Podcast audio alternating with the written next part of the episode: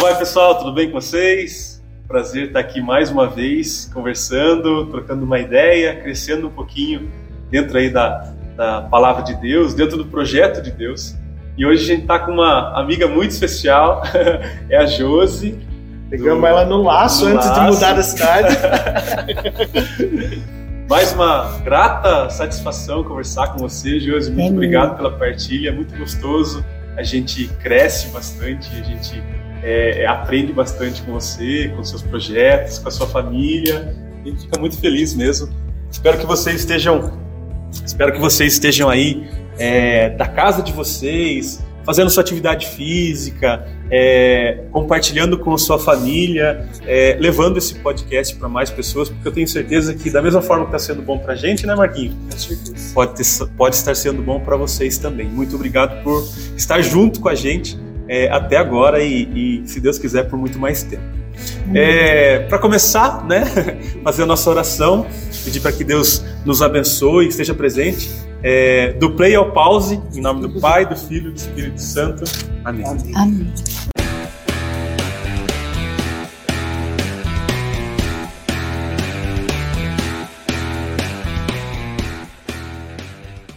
E aí, tudo bem, Josi? Graças a Deus, muito bem, feliz por vocês estarem aqui nesse cantinho das Mães que Oram. Essa também é a famosa mesa das Mães que Oram. Essa é a mesa das Mães que Oram. Que linda! Olha, gente, ó, tem até... Não sei se vocês estão conseguindo ver aí. Tá, tem até um agrado ali. Tem, faltou o D só para colocar tudo. Perfeito. Tá ótimo. Tá. Obrigado mesmo, é muito bom. Ó, se essa mesa falasse, ela ia falar muito, né? Eu diria que essa mesa aqui já escutou muita coisa, mas ela também já presenciou o início de muita restauração, já contemplou muito milagre, né? Sabe que quando nós compramos essa mesa aqui, a gente só enchia a mesa assim em Natal, né? Porque daí... Tinha gente para todo mundo. E aí quando chegou o grupo das mães, aí primeiro eram 6, depois eram 8, depois foi se multiplicando, até que chegou uma hora que a mesa não dava mais, né? Mas é uma mesa abençoada mesmo. Por isso que eu quis trazer vocês nesse cantinho aqui. Que bom! Maravilha! Muito bom! Então sejamos bem-vindos, né, sim, aqui, que Deus esteja presente nas nossas... No nome de hoje. Amém! Nosso projeto de hoje é falar sobre a beleza em ver os detalhes de Deus. Eu confesso que quando você me mandou essa mensagem falando do tema, eu falei assim, nossa, Cris, dá pra gravar já, vamos fazer já. É um tema que eu gosto muito de falar a respeito. Eu acho que é interessante que a gente veja, né, das duas perspectivas, tanto ver Deus... nas pequenas coisas, como ver Deus né, nos detalhes assim, da vida religiosa mesmo, né? Eu acho interessante que a gente olhe desses dois aspectos. Eu imagino um aspecto que você vai falar, eu posso estar enganado, a gente deixa para o Espírito Santo agir aqui, cada um prepara a sua fala, mas eu tentei trazer alguma coisa, um raciocínio inverso para a gente debater depois, mas eu te passo a palavra, fica à vontade, né? Para falar e a gente para beber do Espírito Santo. Você sabe que essa questão dos detalhes de Deus, assim, eu nunca tinha me atentado, sabe? Eu fico olhando para vocês, eu olho para lá. Fica à vontade. Então, um pouco eu olho para lá, um pouco para cá. A hora que você for dar bronca no povo, você olha para lá. Não, então não vou olhar para esse lado. Então, essa questão dos detalhes de Deus, eu acho que a gente, conforme a gente começa a nossa busca, né, da intimidade com Deus, do nosso relacionamento com Deus, através da palavra mesmo, né, que a nossa fé vem do ouvir, e ouvir a palavra, né, aí você se atenta mais. Eu não sei se vocês já têm essa noção e devem ter. Às vezes, algumas passagens que você leu quando você era adolescente, quando você era jovem, você leu, você entendeu, mas hoje, quando você lê, você se atenta mais, né? A lugares, a postura, a objetos. Então, eu fui criando, assim, uma percepção mesmo de eu querer ficar atenta aos detalhes de Deus. E eu tenho visto os detalhes de Deus na minha vida, enquanto Josi, esposa, mãe, mulher, enquanto Josi que caminha junto com outras mulheres. E não tem como a gente não querer passar isso para as outras pessoas. Porque às vezes você se atém, por exemplo, teve o tal do eclipse esses dias, né? Aí ficou todo mundo naquele alvoroço, quero ver o eclipse, que era uma coisa monumental e maravilhosa mesmo, né? Um fato assim que as pessoas que presenciaram ficaram maravilhadas. Mas às vezes tem coisas que estão ali todos os dias presentes na nossa vida, que é um detalhe também gigantesco da presença de Deus, e nós não nos atentamos, né? Então, a partir do momento que eu comecei a me atentar a isso, eu comecei a descobrir coisas assim que me envolveram muito, né?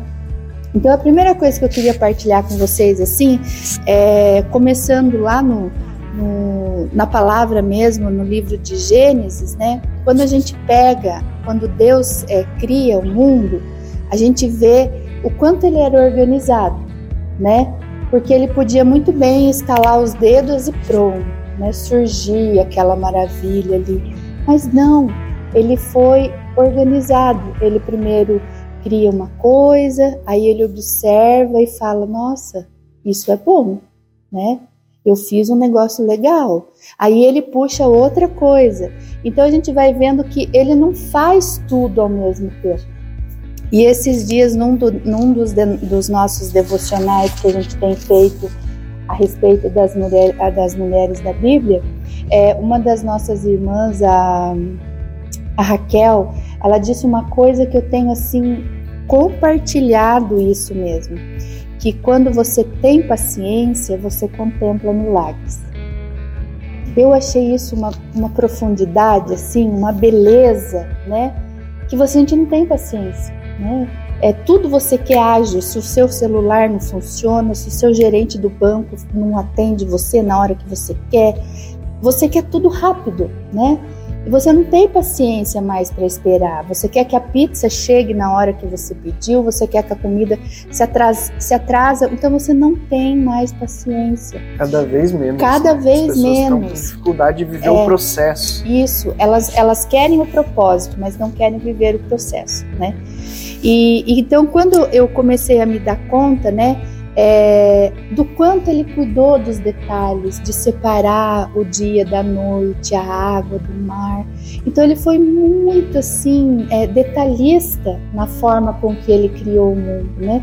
Você olha para os tons de verde das florestas, se você ficar ali com o tempo, você conta muitos tons de verde, né? Isso só do verde a gente falando, né? E aquilo foi me chamando muita atenção. E aí eu comecei a trazer isso para a minha vida e percebi assim que se nós temos um objetivo, se nós temos um projeto de vida, se nós temos um sonho, nós também temos que organizar. Nós temos que colocar. O meu marido é muito assim, ele coloca tudo no papel, sabe? Marca tudo, escreve tudo o que ele quer, as coisas para o ano, né? E isso é importante mesmo, né? Porque aí você vai tendo uma linha de raciocínio, porque Deus teve, ele não precisava, mas ele quis ter uma linha de raciocínio, né? E quando eu vejo todo esse questionamento, né? Essa questão de você muitas vezes dizer, você coloque, consagre ao Senhor os seus planos e eles serão bem-sucedidos, mas quem nos garante que eles serão?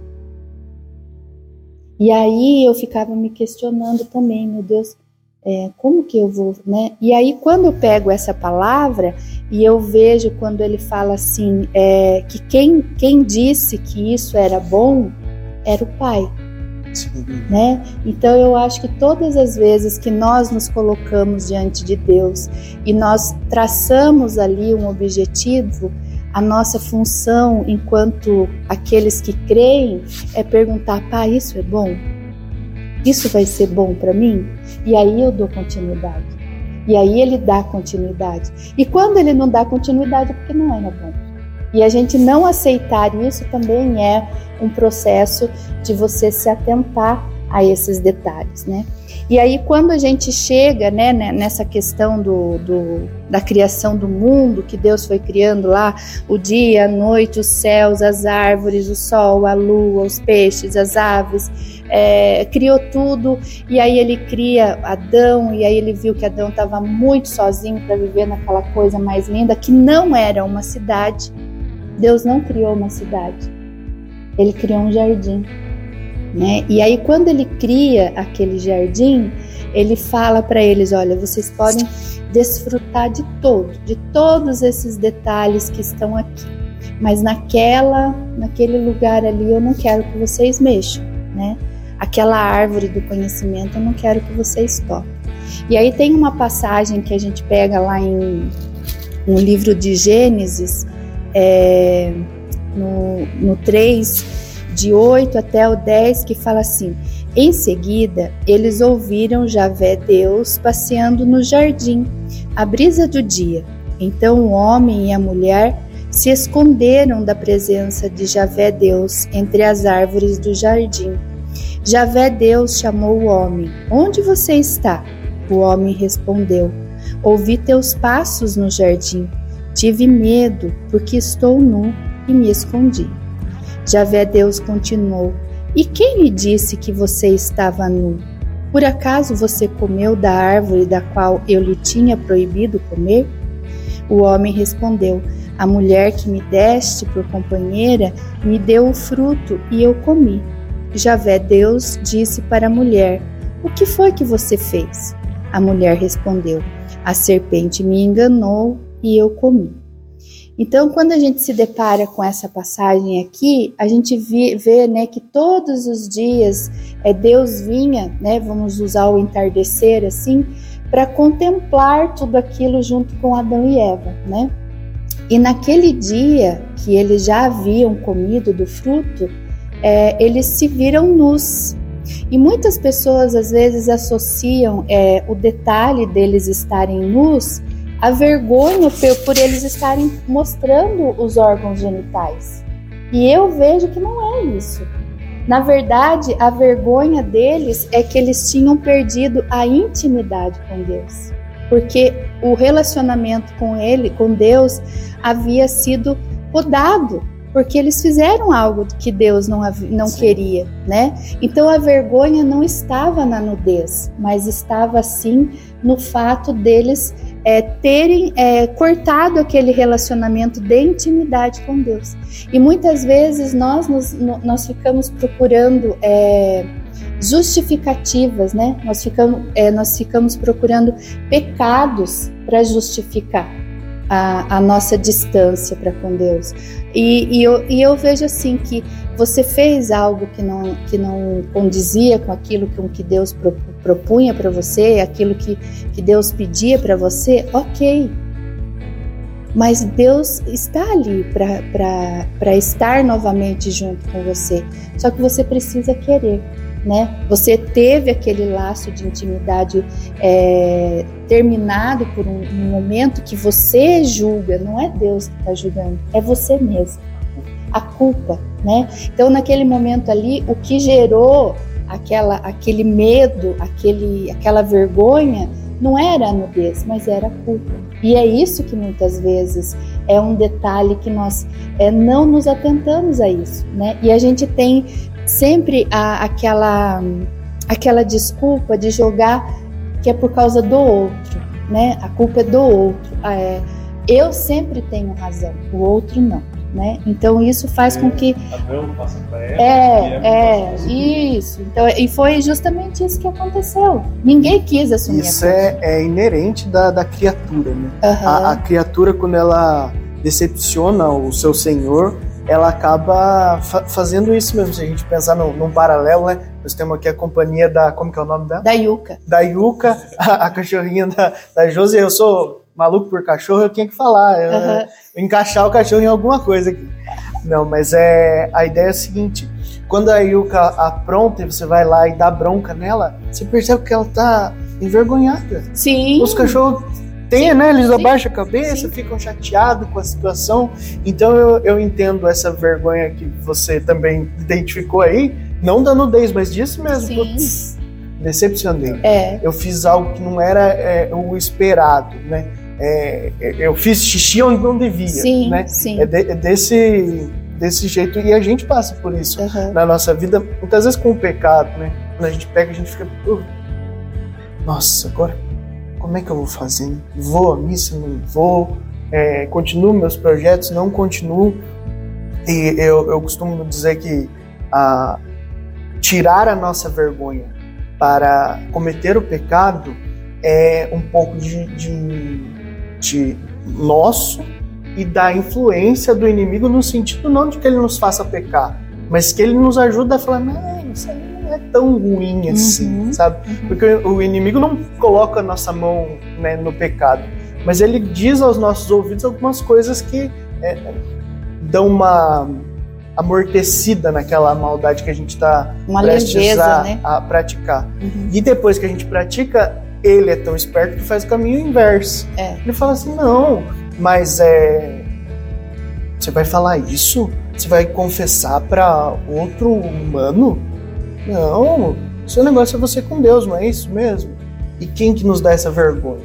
É ele falando no nosso ouvido e nós aceitando essa proposta dele. Muitas vezes, né, deixamos de confessar, deixamos de conversar com os nossos irmãos a respeito disso, e precisa isso ser resolvido rápido na nossa vida. Não dá para você deixar, não vou fazer, não vou me afastar, e aí você acaba perdendo as graças que Deus está preparando para você. Você pode, né? E aí, justamente quando você se atenta a esse detalhe, que acontece aquilo, né? Até então a gente vai naquela linha de pensamento que Deus cria o mundo e ele identifica o mundo com um jardim. E a partir do momento que esses dois seres que Deus criou para que desfrutassem do jardim, eles podam aquele relacionamento de cumplicidade, eles saem do jardim. Né? E a partir do momento que é rompido aquele laço, né? Eles saem do jardim, eles são expulsos do jardim. E quando Deus fala para eles saírem do jardim, aonde fica Deus? No jardim. E aí quando a gente fala... Distância. E aí a gente se encontra nessa situação, né? De que Deus continuou no jardim. E aí passa-se toda aquela situação, todo aquele mover de plano de salvação de Deus, até que a gente vai chegar, né, em Jesus Cristo. E quando a gente chega em Jesus Cristo também se atenta ao detalhe do jardim. Jesus começa a sofrer num jardim. Então, quando a gente vai lá em Mateus 26. Bom, então quando a gente vai lá para o livro de Mateus, né, no capítulo 26, e no versículo 36 em diante, ele vai dizer para nós assim: então Jesus foi com eles a um lugar chamado Getsêmani e disse aos discípulos: sentem-se aqui enquanto eu vou ali rezar. Então, o Getsêmani era um jardim, né? Ele ficava no Monte das Oliveiras, lá em Jerusalém. E quando Jesus vai para lá, né, para orar, ele se recolhe em oração e os discípulos acabam, né, cochilando, dormindo. E logo depois, Jesus é preso. Né? E Jesus é preso e nós sabemos de toda a história, ele é condenado, é crucificado, e depois de crucificado, ele é colocado num sepulcro, e esse sepulcro também ficava no jardim. E quando Jesus é colocado nesse sepulcro, 3 dias depois ele ressuscita. E aí a palavra vai dizer para nós que quando ele aparece, ele é confundido com o jardineiro, que é aquele que cuida do jardim. Então a gente vê assim, né, como que Deus coloca detalhes na Sagrada Escritura para ir se entrelaçando o Antigo Testamento com o Novo Testamento. Então todo aquele envolvimento, né, que Deus tinha para que Adão pudesse desfrutar do jardim, e não deu certo, digamos assim, né? Talvez não seja essa palavra mais correta, mas vamos usar essa, que não havia dado certo e Adão acabou saindo do jardim porque não tinha feito a vontade do Pai. Jesus vem, né? Passa por todo o processo que ele passou, né? Durante os 33 anos de vida dele e ressuscita num jardim. Como se ele dissesse assim: Pai, em tuas mãos eu entreguei o meu espírito, mas eu também fiz a tua vontade, né? Então esse detalhe eu acho que é uma riqueza, e sem contar que na cruz, né, quando o véu se rasga, a gente tem livre acesso novamente ao jardim. Aquilo que de repente antes era algo assim intocável, ou que as pessoas precisavam, né, ter um lugar certo para ter contato, né, com o Santíssimo, com Jesus Cristo, já não havia mais essa necessidade, né? Nós teríamos o livre acesso. Então eu vejo assim que Deus, no decorrer de toda a Sagrada Escritura, ele vai mostrando para nós detalhes, não só da presença dele, mas de que o Filho dele já estava presente lá no Antigo Testamento. Porque muitas vezes a gente lê o Antigo Testamento e vê tanta tragédia, tanta matança, tanta gente que morre, tanto sangue, tanta coisa que de repente a gente fala, mas como Deus permitiu? Né? E se você ler só pedacinhos, você também vai ficar com esse questionamento mesmo, né? Mas a partir do momento que você começa a desfrutar de tudo aquilo que está ali escrito e inserido, você vai vendo que lá, né, no Antigo Testamento, o plano de salvação já estava lá. Jesus Cristo já estava inserido lá, né? E quando a gente vê, né, que de todos esses detalhes que Deus vai colocando, né, na Sagrada Escritura, e conforme nós vamos nos aprofundando, nós vamos desvendando esses detalhes, a gente vê a maravilha que Deus fez, faz e continuará fazendo na nossa vida através dos detalhes, né? E às vezes a gente não se dá conta disso, né? Por N situações, por conta dessa correria mesmo do dia a dia, que é tudo tão mecânico, porque você tem horário para entrar, horário para sair, horário para comer, e você vive naquela rotina de, né, de sempre criar aqueles hábitos que você tem que fazer, faz parte da sua rotina mesmo, que você não se atenta aos detalhes de Deus, né? E aí vem naquela coisa que muitos falam, às vezes você precisa levar um chacoalhão, né, de Deus para você perceber, mas eu não sei se é um chacoalhão de Deus mesmo, sabe? Ou se de repente não é você que acordou para a vida, né? Então...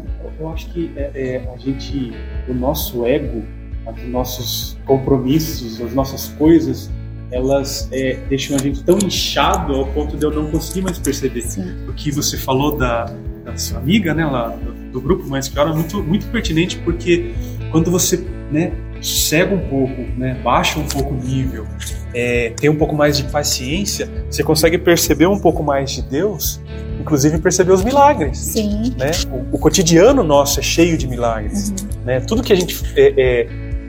o acordar, né, o sol, a natureza, tudo isso é um milagre, é um milagre diário. Uhum. Só que como você está tão acostumado a ver isso, você não enxerga mais como um milagre, isso virou rotina. E aí é um grande problema, porque daí você acaba se afogando nas suas coisas, né? Uhum. E aí, cadê Deus? Deus não me escuta, Deus não está perto de mim, uhum, sendo que Deus está em tudo. Que... Aí você se torna aquela postura do Adão, da Eva. Não fui eu, é porque ele que mandou, ela que mandou eu comer. E é mais importante a minha vontade de comer o fruto, né, do que a vontade de Deus. Sim, sim. Né? Então prevalece aquilo que eu quero, sim, e aí eu paro de enxergar Deus. Quando vocês... né, o Marquinhos me falou da sua vontade da gente conversar sobre os detalhes, a primeira coisa que veio na minha cabeça é uma coisa que já vem me cutucando já há algum tempo, que é a sequência de Fibonacci, né? Que é uma sequência numérica que, se você colocar isso, né, desde de uma formação de uma flor, desde uma estrela do mar, né, você consegue perceber essa sequência numérica e aí a gente consegue até achar algumas adaptações, né, alguns autores falando da sequência de Deus mesmo, né, que é como que ele conseguiu criar um padrão para todas as coisas, né, desde do micro-organismo até coisas gigantescas, né, a natureza, né, a formação, né? A assinatura de Deus, a formação dos cristais, né? Você pega no frio, a gente estava falando do frio, a gente está com frio, né? Uhum. A gente coloca num lugar com gelo ou com geada, uma bolha de detergente, de sabão, né? Você começa a perceber a formação dos cristais e todos eles têm uma sequência, né? E você olha e fala assim, meu Deus, né? Isso está sendo feito por computador? Não, isso é quase que uma mágica, né, aos olhos. E aí é uma sequência que é muito difícil de ser decifrada, né? E aí a gente fala assim, mas só pode ser Deus, né? É porque é perfeito. E aí quando o homem, e é muito legal porque eu pesquisei na internet e achei um videozinho que eu já tinha visto antes, que é um videozinho do Pato Donald. Não sei se vocês já se... Procura lá, Pato Donald, coloca no Google aí, você que está nos assistindo. Pato Donald sequência Fibonacci, ou Pato Donald Fibonacci, que você já vai achar esse videozinho. É um desenho, né, feito para criança, mas é perfeito. Ele explica assim, que os gregos, quando eles, né, inventaram a matemática e depois, né, começaram a entender um pouco mais, decifraram um pouco mais sobre a sequência Fibonacci, né, eles chegaram a um retângulo, que é o retângulo perfeito.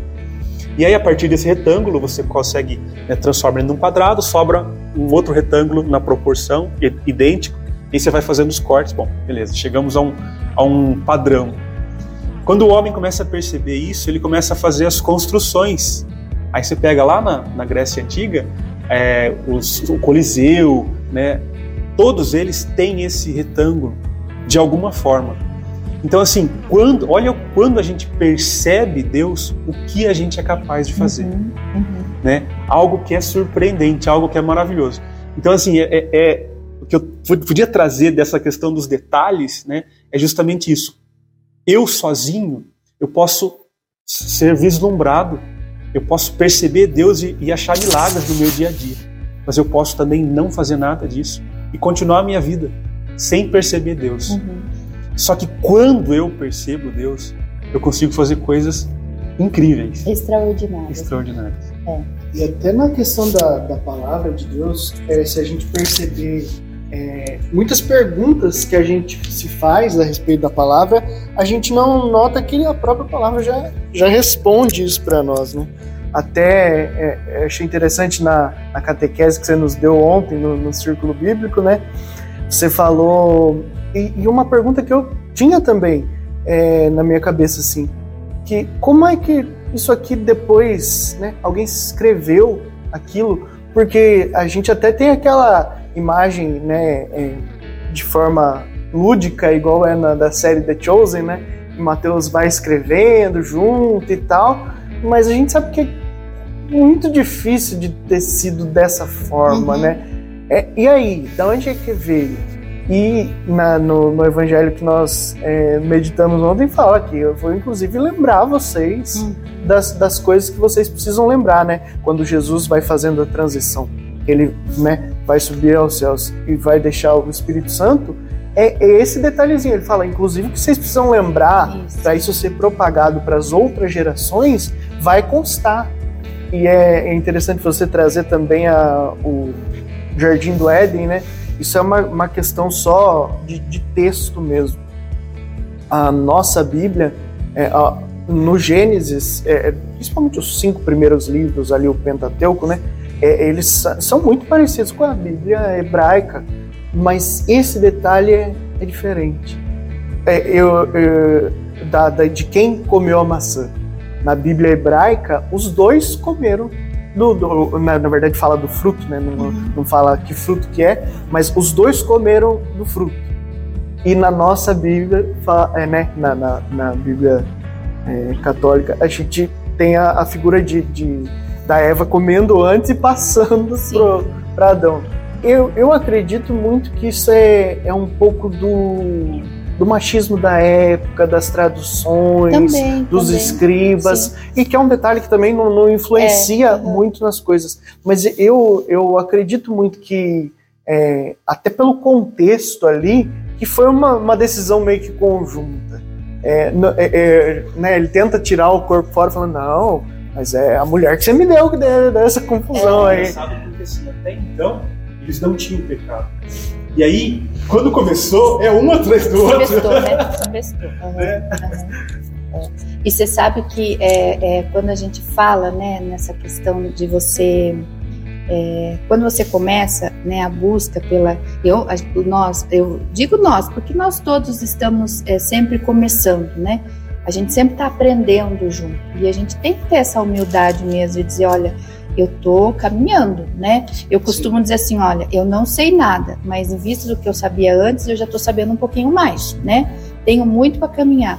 Mas quando você começa a buscar, né, principalmente a gente vê muitos estudos, né, de muitos pastores que são excepcionais, né, em se tratando de conhecimento da palavra, e pregações assim fenomenais mesmo, de catequese mesmo, né, para nós. Eu aprendo muito com esses tipos de estudo.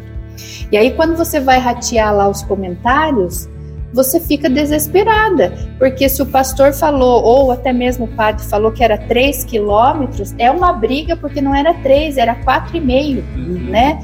Então eles, às vezes assim, tem detalhes assim que em questão de... Porque a Sagrada Escritura, ela não é um livro assim para você se atentar à questão de quilometragem, o tamanho, não, né? Isso tudo, logicamente, que para a gente, em termos assim de... Que nem quando você vê o tamanho da arca de Noé, você fica, meu Deus, como é que ela conseguiu fazer um negócio tão grande desse sem equipamento nenhum?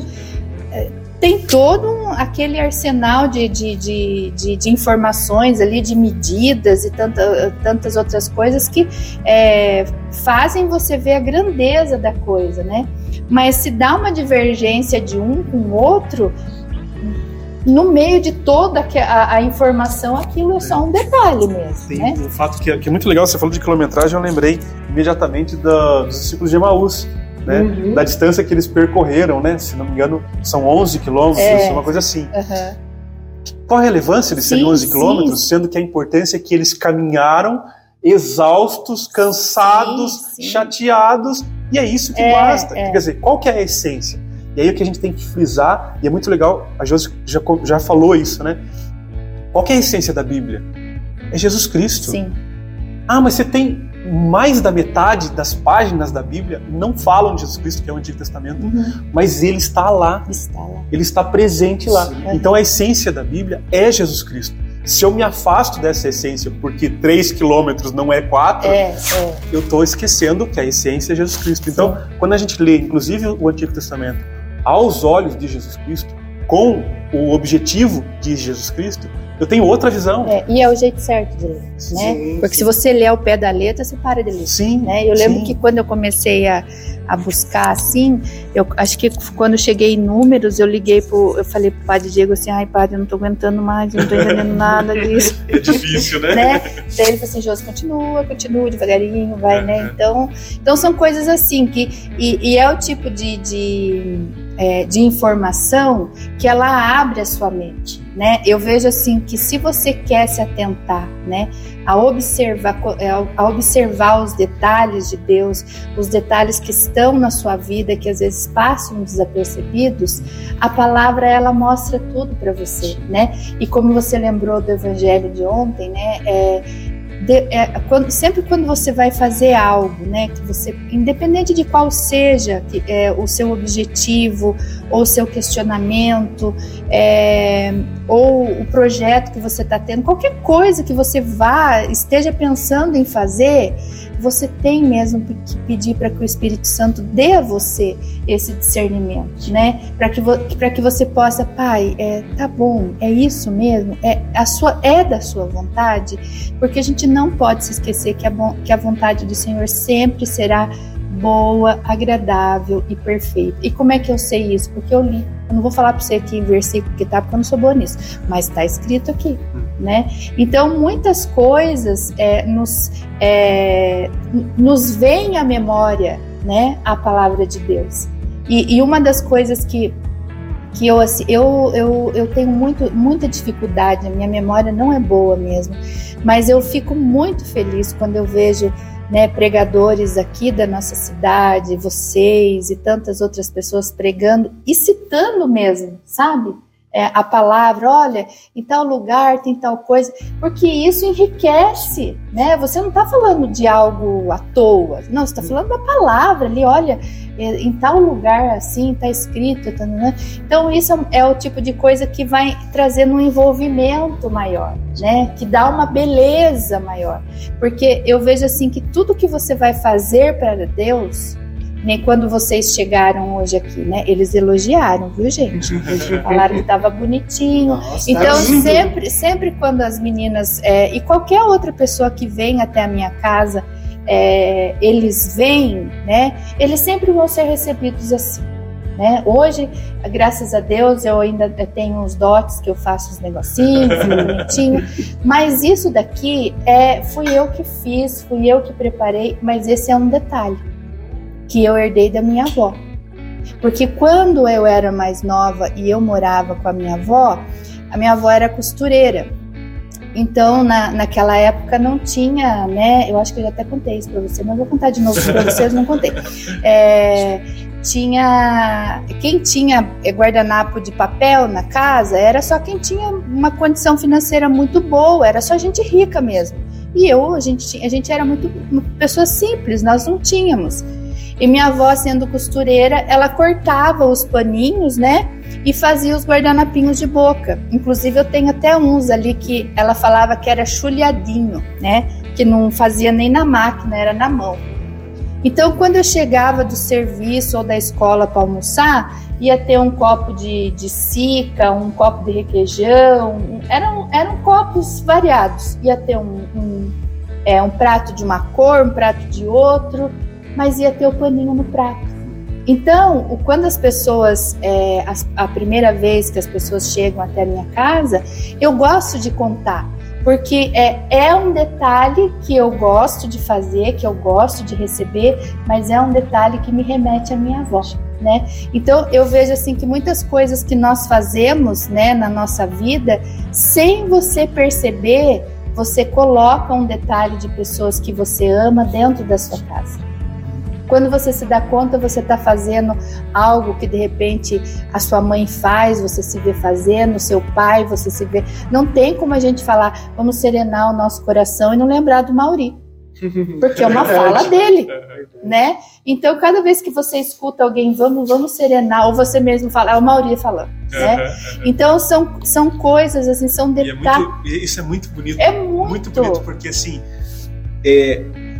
repleto de amor em todo instante. Então, sim, quando você colocou, eu tenho certeza que no momento que você colocou o prato aqui que vem, aí vem o Christian, vem o Marcos, aí você colocou aqui, isso tudo tem amor. Aí quando você colocou isso aqui, você olha, minha avó que fez isso aqui, fazia isso. Quer dizer, isso carrega, né? É muito mais do que só um prato e um paninho. Muito mais, muito mais. Então eu vejo que quando, por exemplo, né, eu queria falar nisso e não me lembrava por quê, mas agora Deus trouxe a minha memória porque quando Jesus foi preparar a última ceia, ele manda os 2 discípulos ir na frente. E vocês vão lá e procure um homem com um cântaro de água. Né? E esse homem com o cântaro de água vai levar vocês até aonde eu quero que vocês montem, né? E quando nós falamos a respeito do homem do cântaro de água, a gente fez um devocional dentro do grupo que foi muito lindo mesmo, né? Porque na época que Jesus vivia, você ter água na casa era muito difícil, não tinha água na sua casa, não tinha água encanada, não tinha pia, não tinha filtro, não tinha o homem da água que levava o negócio lá, não tinha. Então era muito difícil o acesso, e quem ia buscar a água eram só as mulheres. Então quando Jesus fala, olha, procure um homem com um cântaro de água, os discípulos devem ter ficado assim, mas um homem?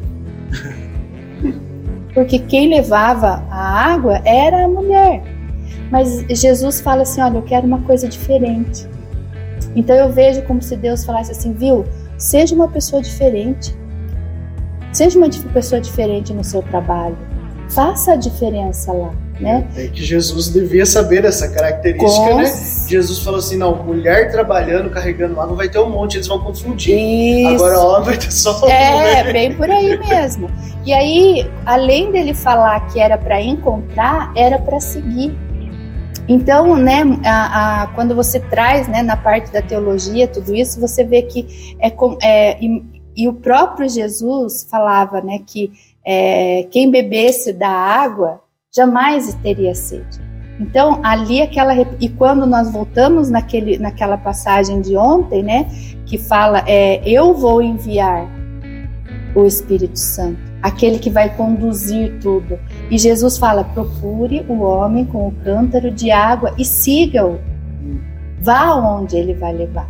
Então eu vejo que aquela presença daquele homem é o próprio Espírito Santo, porque é ele que vai te levar, sim. Né? Então assim, em meio a tantas coisas, né? E ele mesmo fala, né? Assim como o Pai me enviou, eu também vos envio, né? Exatamente. Além de tudo tem isso, e até a gente usou dessa frase esses dias para reforçar o que você falou de que Jesus está presente na Bíblia toda, sim. Porque ele fala assim, o Pai me enviou. Ele não fala, o Pai me criou para agora. Uhum. Ele fala só que o Pai me enviou. Quem envia já estava lá. Já estava lá. A gente tem que pensar dessa forma. Sim. Muito legal que isso justifica o que você falou lá no começo, né? Quando Adão e Eva saem do jardim, Deus se afasta. Quando Jesus ressuscita e manda o Espírito, Deus chega de novo. Exatamente. Então, é justamente isso. Hoje, a gente tem a mesma condição lá de Adão e Eva, que é Deus, por meio do seu Espírito Santo, no nosso meio. E ele fala, né, eu sou o caminho. Eu sou o caminho do quê? De volta. Uhum. De volta para o jardim, né? Sim, exatamente. E outra coisa interessante, né, depois vocês procuram na Sagrada Escritura, tá bom, gente? Ou depois eles põem um marcadinho aí no negocinho também. Porque eles são bons nisso. Quando a gente pega lá a questão, quando eles estavam criando a Torre de Babel, né, a princípio podia ser um negócio bem interessante, né, porque eles queriam fazer um negócio que fosse até o céu, né? Mas aí, de repente, começou cada um falar de um jeito, né? Cada um falava o idioma, porque ali começou a surgir os diversos idiomas e ninguém entendia nada. Então, de repente, eu fico imaginando, né? O cara pedia o tijolo, vinha areia e foi um bafafá. Por quê? Porque naquele momento ali, cada um falava uma coisa e eles não tinham discernimento de nada, né? Cada um queria ali, falava a sua língua, no idioma que estava sendo gerado ali, e não tinha entendimento. Já em Pentecostes, não. Em Pentecostes haviam muitas pessoas falando idiomas diferentes, mas quando veio o Espírito Santo de Deus, todos falavam. Então eu vejo que hoje em dia muitas pessoas estão vivendo ali na Torre de Babel. Porque até hoje a gente fez uma imagem que falava assim, viu, eu não quero ter razão em tudo. Queira ter paz. E hoje a gente vê que os maridos querem ter razão em tudo, os filhos querem ter razão em tudo. Você pega as crianças de 4 anos, eles querem mandar no pai com a mãe. Então, falta alguma coisa? Falta, mas falta você falar assim, pai, tá bom? Desse jeito que tá? O senhor pode me orientar para que a gente possa ajudar? E nós não pedimos. né? A gente não, você procura nada contra o psicólogo, tem que procurar mesmo, gente. E procura o psicólogo, e procura psicopedagogo, procura tudo, mas não fala, Senhor, me ajude a criar meu filho, porque tá difícil, Senhor, não tô dando conta. E isso é uma coisa comum para qualquer mãe. Independente de você estar na igreja, de você ser catequizada, de isso, de aquilo, todos nós estamos necessitados da presença do Espírito Santo para tudo, para desenrolar quem não está falando a mesma língua na sua casa, no seu trabalho, nas suas finanças, em tudo nós precisamos. Nós temos que criar esse hábito, né, de pedir para que o Senhor venha mesmo, através do Espírito Santo, trazer esse entendimento para as nossas casas. Porque geralmente a gente pede, mas talvez a forma com que eu esteja pedindo não esteja sendo eficiente, né? E o clamor, né, essa presença do Espírito Santo é Deus falando, viu? Vá e procure o homem com o cântaro de água. Ache e siga-o, né? Ele vai te direcionar para onde eu vou fazer o grande banquete, né? Então, acho que é mais ou menos por aí também. Mas essa questão de a gente carregar um pouco dos outros, né, com a gente, né? Eu, da sua comparação, fiquei lembrando, né? E, na verdade, é isso mesmo, né? Tem até uma teoria de psicologia, se eu não me engano, a respeito disso. Que é... Não, nem sabia que tava gravando. Bom, agora tá gravando. Ficou gravando, viu, gente? Mas é que nós somos uma coxa de retalhos. Nós somos um recorte das pessoas que já passaram pela nossa vida. Até falava com a Pris esses dias a respeito disso, que será que as nossas ideias são tão originais assim? Não, nossas ideias são fruto das pessoas que já passaram pela nossa vida, os vídeos que a gente assistiu, os livros que a gente leu, né? Uhum. Lógico, eu não posso tratar a Bíblia como um livro, a Bíblia é o livro, mas assim, tudo que a gente leu na vida vem um pedacinho com a gente, né? Então a ideia da coxa de retalhos, ou tem alguns psicólogos que falam da armadura, né? Você vai se aprendendo a se defender. Ah, a primeira vez que um cachorro veio avançar em você, você não sabia o que fazer. Mas alguém bateu o pé, alguém fingiu que estava pegando um pedaço de pau mágico, né? E você fala, nossa, isso funciona. Olha, assustou, foi embora, não veio me morder. E aí você incorporou isso na sua armadura. Sim. Você fala assim, nossa, quando vier um cachorro de novo, já sei o que fazer, né? E isso é bonito da vida. Por isso que a gente não nasceu cada um numa ilha. Esses dias eu falava disso com a minha esposa, né? Para Deus seria muito mais fácil cuidar de nós, colocar e inclusive, de certa forma, nos julgar ou decidir se nós somos pessoas boas ou ruins, colocando cada um numa ilha. Separado, a gente não ia ter contato com ninguém e ver se naturalmente eu me tornaria uma pessoa boa ou ruim. Mas Deus não quer isso. Deus quer o conjunto, Deus quer o coletivo. Ele quer ver que se... Não, tá bom. O Cris está cuidando da vida dele, tá caminhando certinho. Mas quem que ele tá me trazendo junto? Ou ele tá sozinho? Porque chegar para Deus lá sozinho também é uma vida faltante, uma vida incompleta, né? Se a gente for pensar dessa forma, a vida precisa ter o coletivo.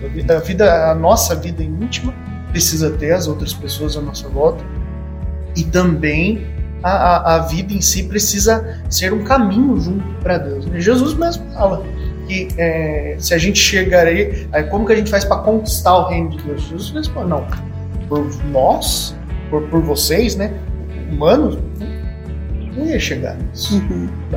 Ninguém chegaria, mas é pela graça de Deus. Então a gente tem que olhar os detalhes dessa forma. É Deus dando aquela acertada para que a gente consiga chegar no lugar.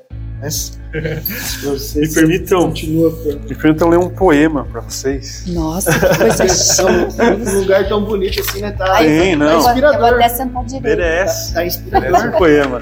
Na verdade, assim, e por incrível que pareça, esse poema, quando a gente começou com o projeto, eu tinha uma vontade de que a gente tivesse presente, projeto do podcast Vale de Deus, que a gente estivesse presente em todas as redes sociais, né, as mais conhecidas pelo menos. E aí a gente demorou um pouquinho e entrou no TikTok. E um dos primeiros vídeos que eu vi no TikTok foi esse poema. E aí eu me esqueci o nome da TikToker, né? Mas eu vou colocar na descrição depois para que vocês possam procurar. E aí vamos falar sobre detalhes de Deus, né? E eu fui atrás desse vídeo porque me marcou, né? Não achei, resumindo, consegui achar no finalzinho da tarde. Esse poema não é dela, mas esse poema é da Luana Galone. Mas aí tá os créditos, depois a gente coloca e eu coloco inclusive o poema para que outras pessoas possam ler. Muito bonito. Vi Deus ontem no ônibus. Ele entrou descalço, estava vendendo bala. Achei estranho Deus aparecer assim, num chinelo, nem chinelo ele tinha. Estava meio sujo, o cabelo então nem se fala. Agora vê, logo Deus, que semana passada vi cantando num show, todo aprumado. Que anteontem estava dançando com saia rodada e mês passado estava lá na cadeira da universidade sentado. Deus era preto mês passado e estava cursando psicologia. Achei afrontoso, típico de Deus, que hoje mesmo me apareceu no espelho quando eu chorava pela manhã. E o que eu acho mais gozado, veja bem, é que Deus, meio sem forma, meio sem contorno, cabe em mim, cabe no outro e ainda cabe num áudio de 3 minutos que uma amiga de outro estado me mandou. Ele cabe numa sinfonia de orquestra, numa sanfona bem afinada e nos berros da minha mãe. Eu vejo Deus em tudo, e se não vejo é porque não enxergo. Se não ouço é porque não tenho ouvido. Se não sinto é porque morri, mas acho até que consigo ver Deus depois de morto. Até depois de vivo.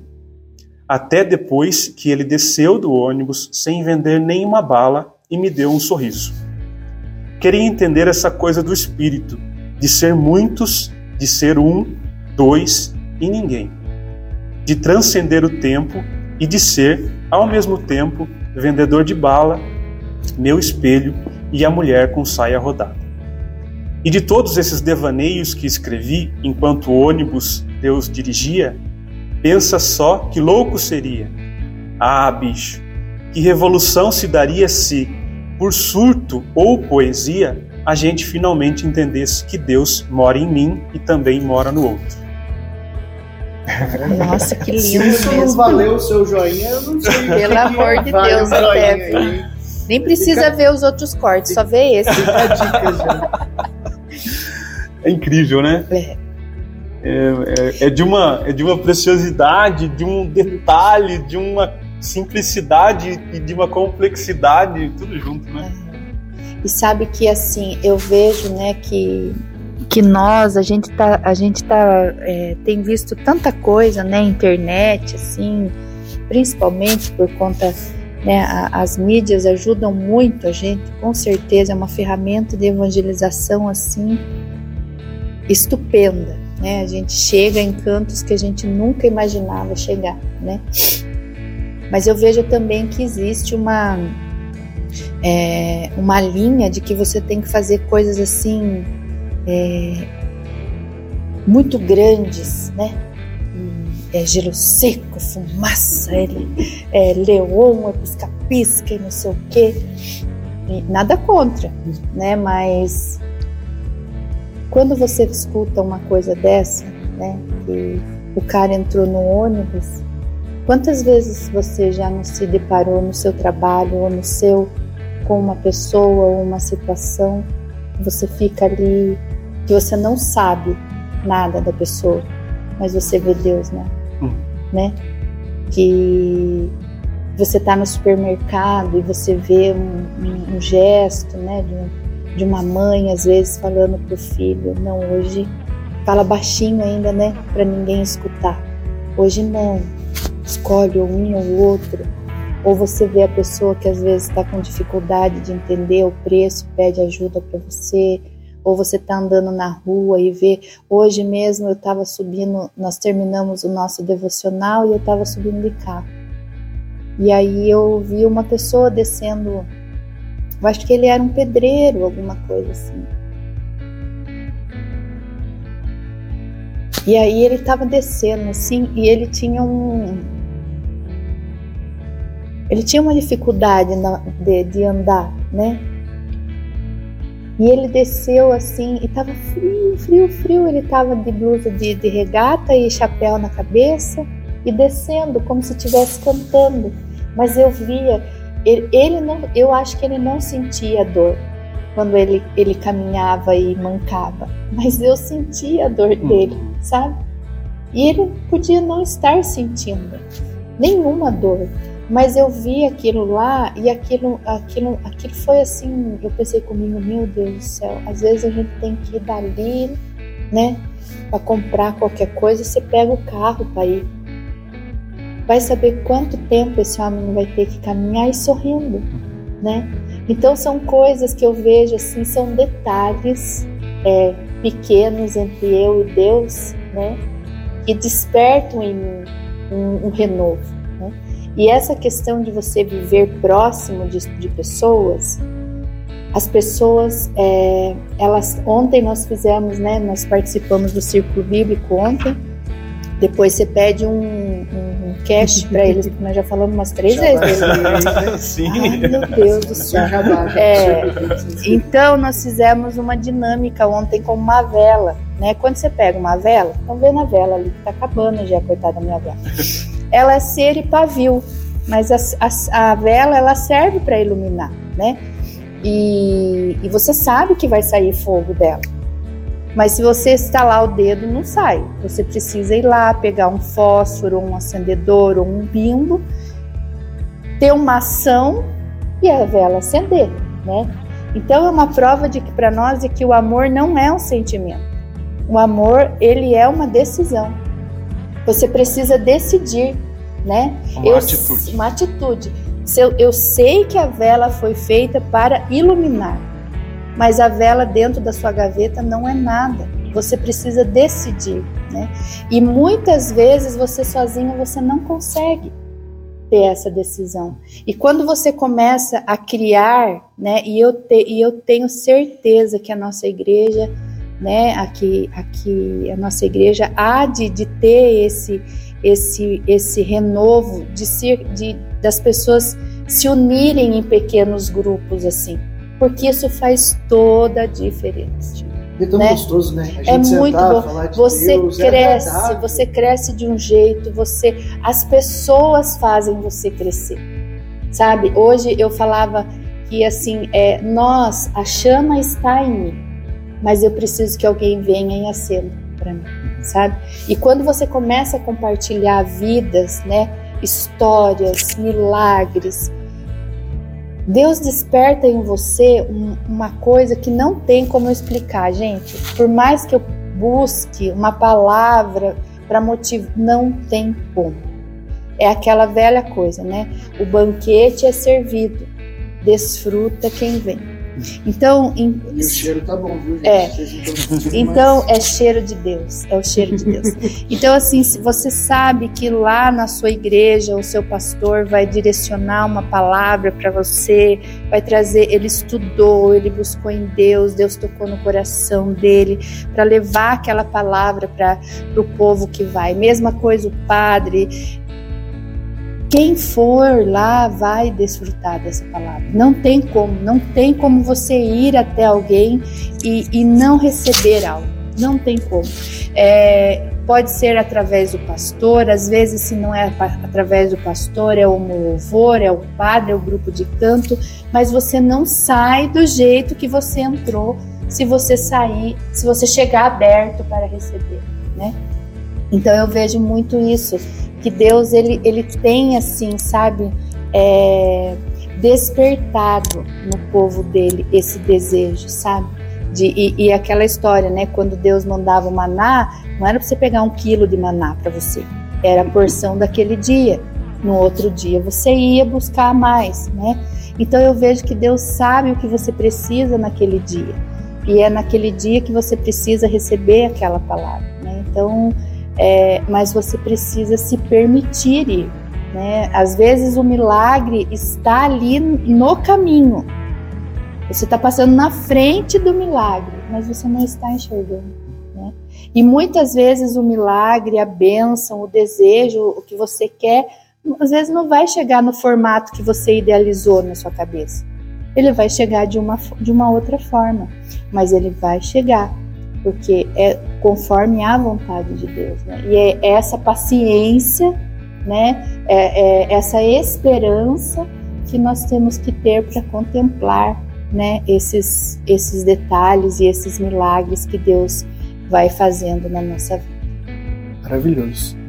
Eu, quando estava preparando, né, o texto para a gente conversar a respeito aqui, eu falei assim: aí Deus, tem tanta coisa legal para falar, tem tanta coisa que eu já vivi de olhar no detalhe e falar, nossa, Deus está ali, Deus está nessa coisa, nesse ato.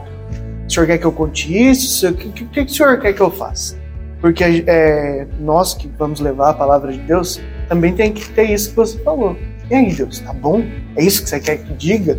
Até a gente falava no podcast foi feito com o Neto lá, que se Deus te manda para um lugar para você pregar 50 minutos, você tem que levar 25 minutos de texto, 20 minutos de texto, para deixar o Espírito Santo agir. Se eu levar um texto de 50 minutos, cadê o espaço para Deus agir? Né? Não é irresponsabilidade, mas é fé, é consciência de que o Espírito Santo vai agir na nossa vida e a gente vai conseguir levar a palavra de Deus de uma forma que as pessoas lá possam ouvir. E aí... Eu fico tranquilo. Mas tomara que não tenha quebrado, gente, porque eles falaram... Eu já derrubei na semana passada. Que pagaram R$1.500. Mentira! Mentira! Aí sim. Eu vou falar que eu comprei da China, então você já sabe. Que o preço é bem legal. É da China do Sul que veio. Sabe que a beleza em ver Deus nos detalhes também é ver os detalhes em Deus. Então nós precisamos estar...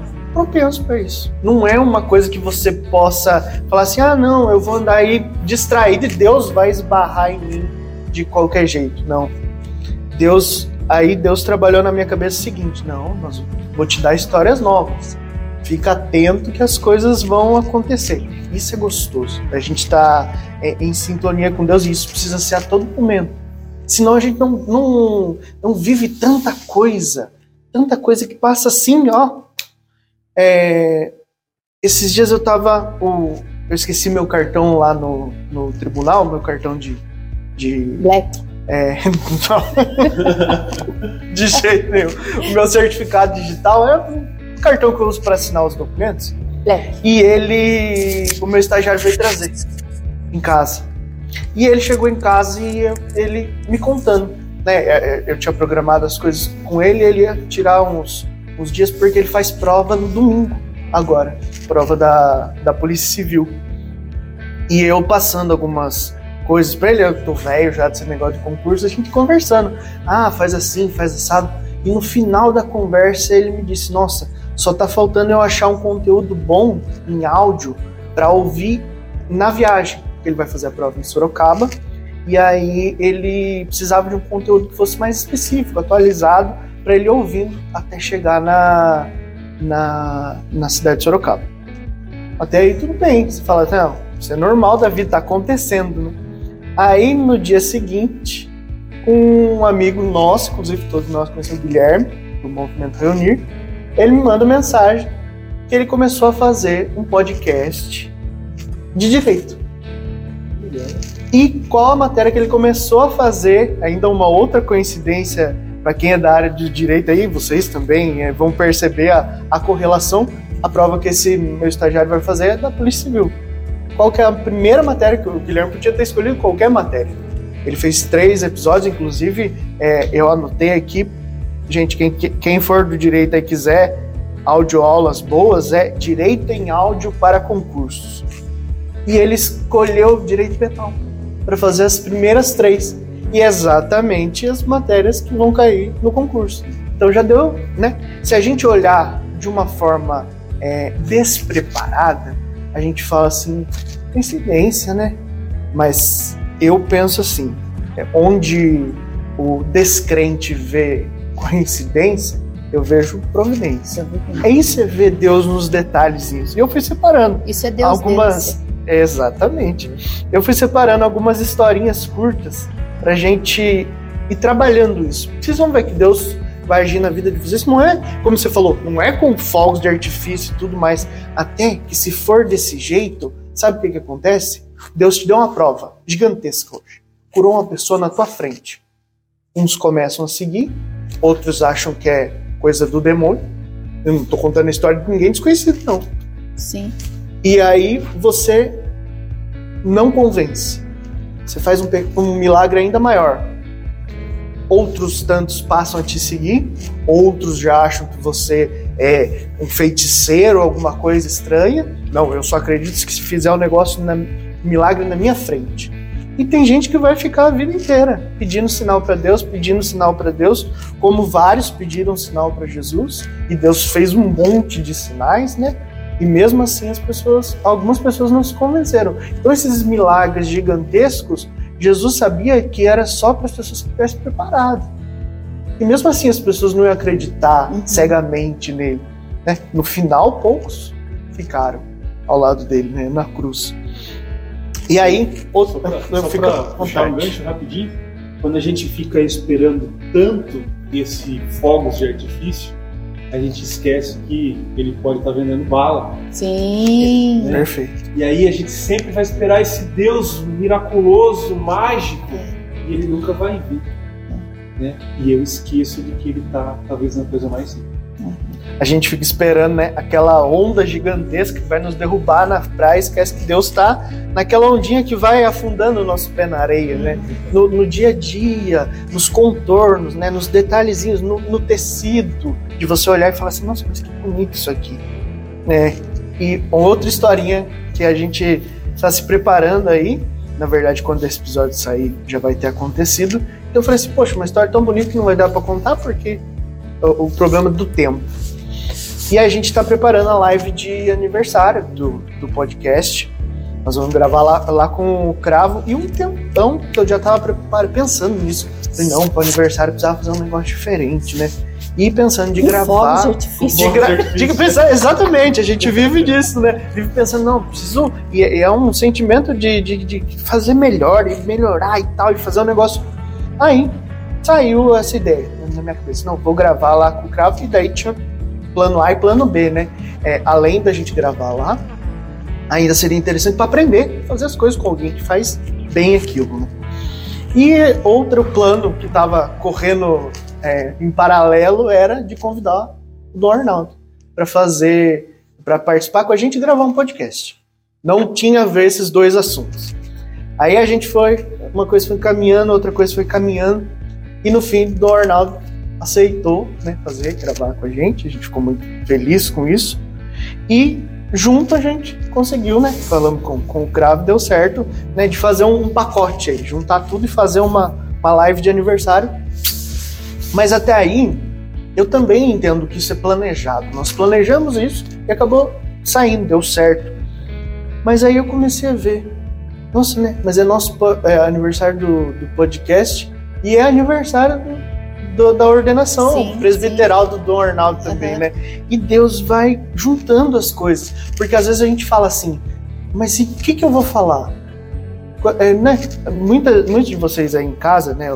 Os dois aqui eu já sei que são levadores da palavra de Deus, mas às vezes você tá falando assim, não, mas como é que eu vou falar de Deus para os outros? Como é que eu vou evangelizar nas casas das pessoas? Não me sinto digno, preparado e nem nada disso. Digno e preparado nós também não nos sentimos. Né? Acho que isso é nítido que nós que vemos muitas vezes nos outros, mas em nós mesmos não, é um processo difícil. Né, hoje aqui com friozinho, até que aqui está mais quentinho, mas para chegar aqui a gente passou um frio, e muitas vezes num dia que a gente não está, e é que naquele dia que Deus quer falar conosco, naqueles detalhezinhos que Deus quer trazer para nós alguma coisa diferente. Outra historinha que eu vi essa semana era um texto de um ateu, inclusive, isso eu achei interessante, né? Que ele fala, eu até vou ler certinho para não falar besteira. É assim, ó, ele falando sobre ciência, sobre a gravidade, sobre o universo, sobre um monte de coisa. E ele falou assim, ó, se a gravidade fosse um pouco mais forte, o universo entraria em colapso. Se a gravidade fosse um pouco mais fraca, o universo acabaria. Não haveriam planetas e nem estrelas. Quais as chances disso acontecer sem querer, né? É preciso que haja um criador de tudo isso para as coisas terem essa precisão. Isso é bonito, né? E aí quando você começou a falar da sequência de Fibonacci, eu falei assim, nossa, parece que eu e o Cris planejamos os textos e a gente nunca faz isso, né? A gente já falou isso outras vezes. Gente, eu vou pesquisar depois esse Fibonacci, porque eu não sei. Muito legal. O Pato Donald, já marquei aqui. É muito legal, falam disso, porque alguns chamam de proporção áurea, né? É legal. Olha como eles são entendidos, gente. Tudo chega nessa sequência, seja a proporção do corpo humano, sejam as plantas e tudo mais, isso é muito bonito da gente. Tem gente que vai olhar e vai falar assim, não, isso se chama sequência de Fibonacci, foi um matemático que desenvolveu essa ideia. Uhum. Ah, e quem criou as coisas que chegou na ideia? Acho que é legal, né? Justamente, ele não desenvolveu. Ele percebeu. Exatamente, perfeito. Só isso já é um dom de Deus, né? Sim. Ele ter percebido. Perfeito. Mas ele percebeu algo que o Criador escreveu. Isso, porque era um matemático, né? Isso. E só do matemático ter percebido, né, que era algo divino, já estava meio caminho andado. Gente, então, né, e que fique registrado novamente que a gente não tinha combinado o que ia falar, né? Deixamos na mão de Deus. E aí eu comecei a pensar assim, né, mas como é que Deus fez isso? Porque precisa ter um caminho para as pessoas chegarem até Deus.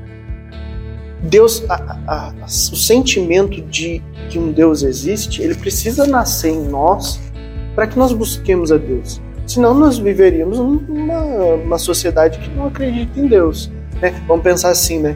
Deus criou aquela comunidade indígena lá no meio do Amazonas. Eles não têm acesso à Bíblia, não têm acesso a nada, mas surge neles um sentimento de que existe algo maior e eles precisam chegar nisso. Opa! Então isso está dentro de nós, isso é inerente do ser humano, isso não é ensinado, isso já vem conosco. É nato, né? E aí a gente, são duas coisas que eu percebi que são frutos desse código de Deus que Deus coloca em nós. A fé e o conceito de Deus. Interessante a gente pensar que você pode ser crente ou ateu. A fé existe porque a fé é o crer nas coisas, em coisas que você muitas vezes não pode provar. Quem não acredita em Deus vai falar, é minha intuição, é minha não sei o quê, mas você sempre vai ver as pessoas acreditando em algo que não é muito palpável. Que não, você não pode chegar e falar assim, não, tá aqui, ó, Deus tá aqui, prazer, Deus, né? A gente que acredita em Deus, nós não conseguimos de uma forma científica, provar Deus para os outros. E até não é esse o nosso propósito. E aí, eu separei o seguinte: se isso é nosso, se Deus coloca em nós, como Deus é tão generoso, Ele inclusive cria em nós a fé de acreditar que Ele não existe.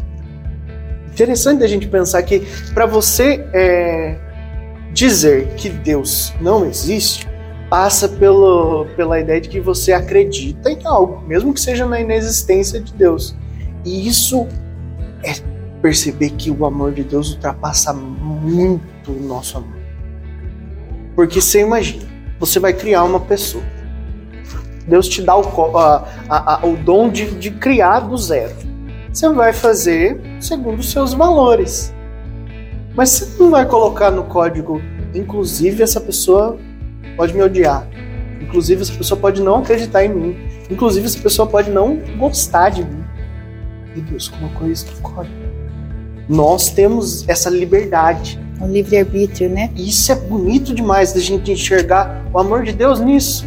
Deus falou, não, você vem se você quiser. Não se eu... Se eu deixar o bloqueio, falar assim, não, as pessoas vão crer em mim, ele não teria algo espontâneo. E é bonito a gente ver isso, né? Que a fé todos temos, mesmo que seja na inexistência de Deus. Então a fé existe para todo mundo. Se a fé existe para todo mundo, ela está no código.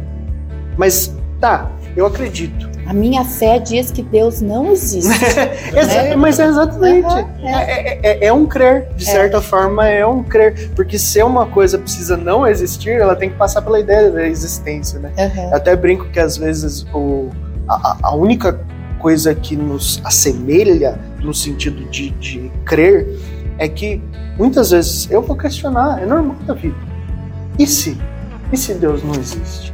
Será que existe? Será que não? E o ateu também vai passar por esse caminho.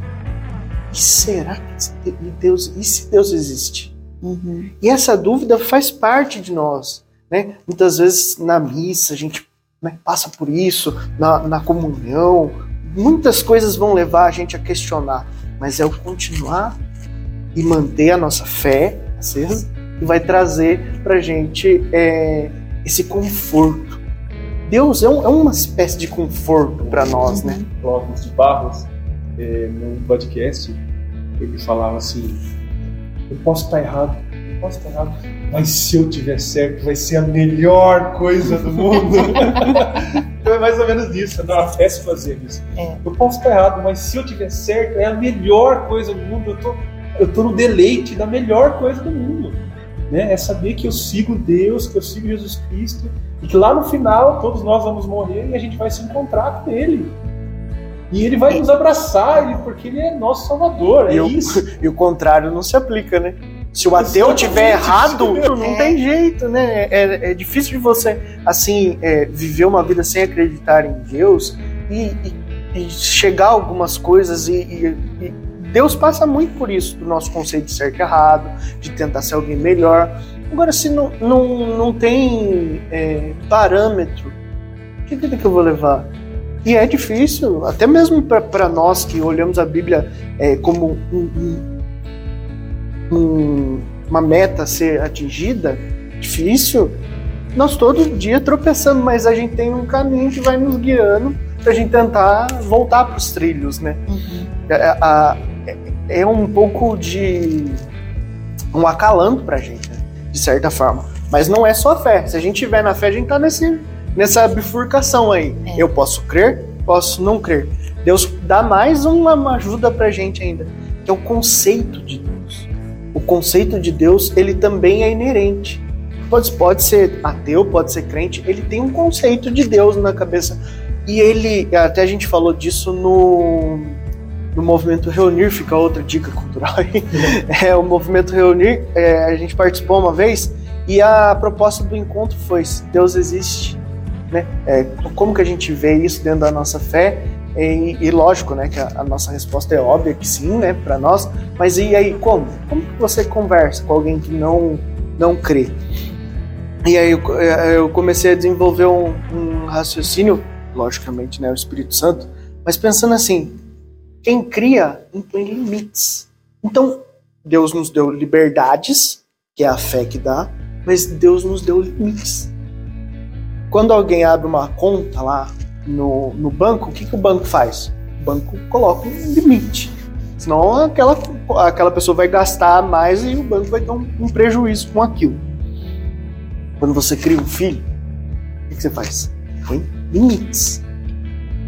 Então, nós podemos partir do conceito de que qualquer pessoa entende que o Criador é quem põe limites. Então, se nós temos um limite, alguém deve ter posto esse limite. Esse limite é o próprio conceito de Deus.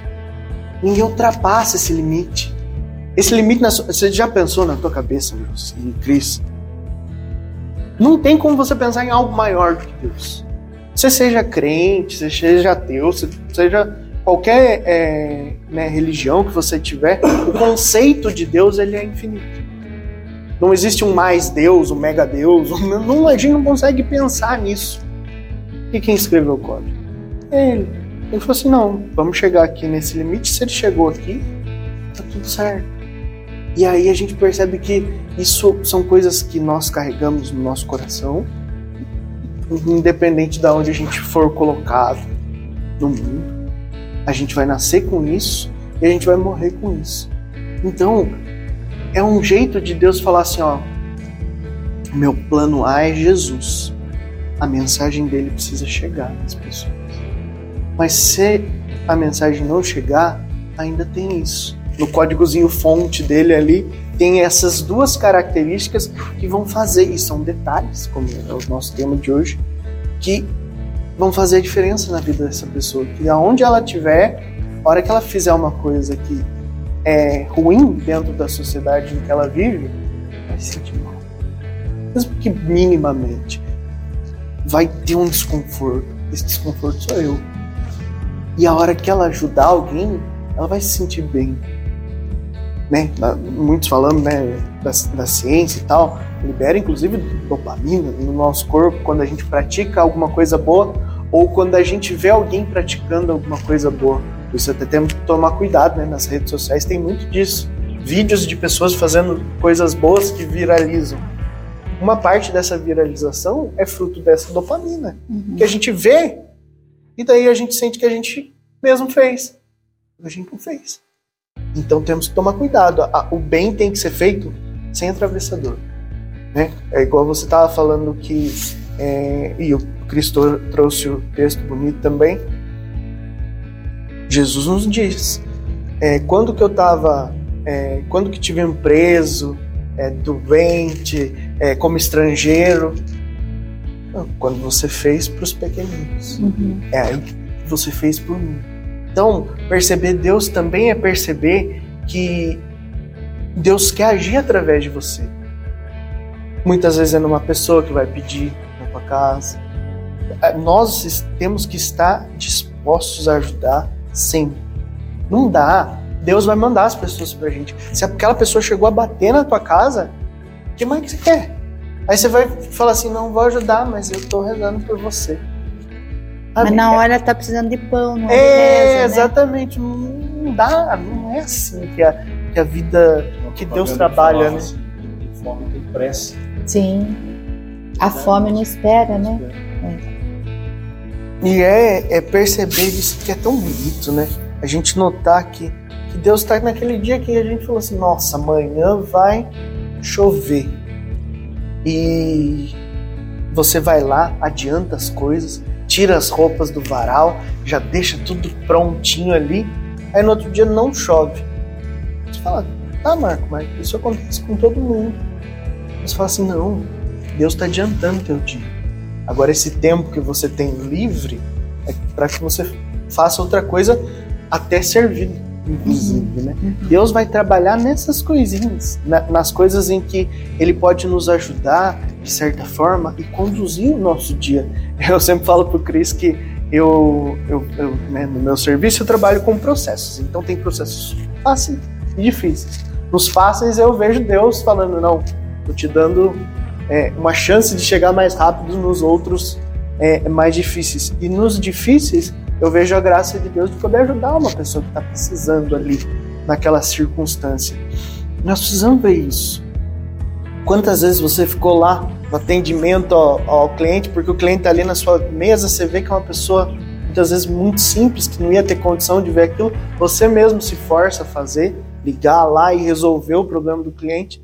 Mas a minha esposa, né, também trabalha, né, nessa parte financeira e tal, ela fala que o que ela mais gosta é poder resolver o problema dos outros. É quando a pessoa chega desesperada ali na tua mesa e senta e fala assim, não, peraí, vamos dar um rumo para isso, vamos resolver isso aí, e a pessoa sai com a solução. É gratificante, não é? Quando você tem essa oportunidade de ajudar as pessoas. E sem pretensão nenhuma, aquela pessoa nunca mais... Talvez aquela pessoa nem lembre do seu nome, depois que saia da porta e fala, o rapazinho do banco ali me ajudou, foi super legal comigo. Um carequinho, deu uma atenção pra mim. E tá tudo certo. No seu caso, ainda as pessoas veem, no meu caso nem veem, né? Só o digital, só papel, então a gente nem vê. Mas, né, isso tá nas coisas, de você criar um hábito na sua casa, ver seus filhos reproduzindo esse hábito, né? Já que estamos aqui falando com a coordenadora do Mães que Oram, vamos falar um pouco disso. é bonito a hora que você começa a ver assim, nossa, você já tem os filhos maiores, né? Não tô precisando mandar escovar o dente mais, né? Nossa, olha, agora ele tá fazendo isso, tá fazendo aquilo. Não tô precisando pedir pra estudar mais, já tá indo sozinho. Olha que legal, né? São batalhas que eu não sou pai, mas eu sei porque meus pais sofreram comigo. Sim. E nesse ponto a gente sabe que as coisas do cotidiano, quando o filho começa a reproduzir, ou às vezes até o jeito de falar, né? O seu marido, o teu, você olha e fala assim, nossa, tá igualzinho, né? É o jeitinho dele, ou o jeitinho da prima, né? Tá igualzinho. Isso é gostoso de ver, porque é aquele detalhezinho, é aquela... o paninho, é aquele jeitinho. É porque você vê que vai se impregnando, né, em você, neles, né, um pouco de você. E eu vejo muito isso, sabe? Que quando você se aproxima de Deus por meio da oração, por meio da palavra, parte de Deus começa a se manifestar em você, né? As pessoas vão perceber. Como que as pessoas vão perceber que nós estamos buscando a Deus? Não é no nosso falar, é na nossa maneira de ser, né? É a mãe que de repente tá diferente, olha diferente, trata diferente, porque nós mães também precisamos mudar, não são só os nossos filhos. E talvez com a nossa mudança a gente consiga mudar os nossos filhos, né? Nós fizemos um devocional para os maridos, que foram 30 dias que nós rezamos pelos nossos maridos. E nesse devocional nós percebemos coisas assim que acontecem com todas as mulheres e todos os maridos passam e a gente só se deu conta quando a gente viu junto. Porque já está tão mecânico, né? Às vezes a gente culpa muito porque o marido trabalha demais e quer fazer isso, quer fazer aquilo, mas às vezes a gente esquece do peso do detalhe que ele carrega nas costas, que é de provedor da casa, que é pensar no estudo do filho, na manutenção da casa, no futuro, o que vai ser. Então tem muitas coisas que a gente só começa a se dar conta quando outra pessoa mostra para nós, porque sozinhos a gente não percebe, talvez até por conta de não querer perceber mesmo, né? De você querer achar que sempre é o outro que está errado, você que está fazendo. Mas eu rezo tanto para a conversão do marido, e o homem nunca que converte, mas às vezes não é o marido, às vezes é a gente que está precisando mudar a nossa maneira de ser, né? E quando você começa a ter essa visão de conceito de Deus e de fé, você consegue perceber a dimensão do amor de Deus, né? Porque você dizer, você crê em Deus, você ama Deus, todo mundo vai falar que ama, todo mundo vai falar que crê, mas como que você vai mostrar que você realmente crê? Com as coisas que você faz, com as coisas, da forma com Jesus que você trata. Pedro, né? Você me ama? Sim, apacenta minhas ovelhas, né? E então a gente e quando Jesus fala isso para Pedro, ele já tinha negado 3 vezes. Sim. E mesmo assim Jesus ainda fala, mas tipo assim, ele só não falou essa parte, mas tipo, você me negou 3 vezes, tu me amas? Te amo, Senhor, tu sabes que eu te amo, que até eu lembro do João, né, que eu acho lindo, por sinal. Tu sabes que eu te amo. É a mesma coisa que Jesus fala, eu sei, justamente por isso que por eu saber que eu tô perguntando, né? Então, eu acho que, e nesse caminhar que a gente tem tido com as mães, né, com um grupo de mães, agora eu vou fazer o meu merchan, tá? Perfeito. Com um grupo das mães que oram em missão, nós temos vivido muito isso, sabe? O quanto tem despertado em nós essa percepção do amor. Porque quando você se dá conta do amor de Deus, o amor de Deus constrange. E você não consegue mais simplesmente ficar na oração. Aí você precisa viver o ID. Né?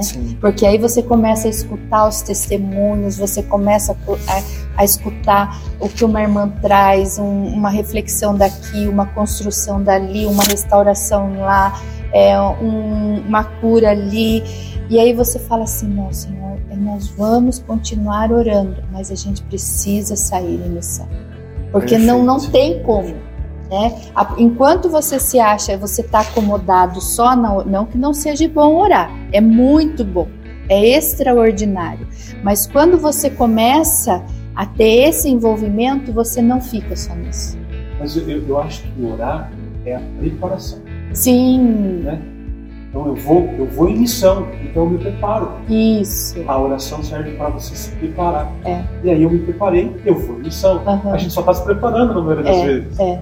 Talvez tem gente que nem se prepara. É. Mas quando a gente Cris, a gente se prepara para alguma coisa. É. Vocês falando, eu pensei uma coisa. Imagina a seguinte história. Chegam para vocês, ó, Cris e Josi, vocês vão visitar uma pessoa hoje. E aí você fala o nome dessa pessoa e fala assim, nossa, muito legal, conheço muito, que legal, vamos lá. Essa pessoa é um escritor. E aí você chega na casa dele. E aí, o que vai ser a primeira pergunta desse... Porque ele não te conhece, tá chegando lá, você é um fã dele. Ele vai perguntar, tu, você leu meu livro? Se você responder essa primeira pergunta...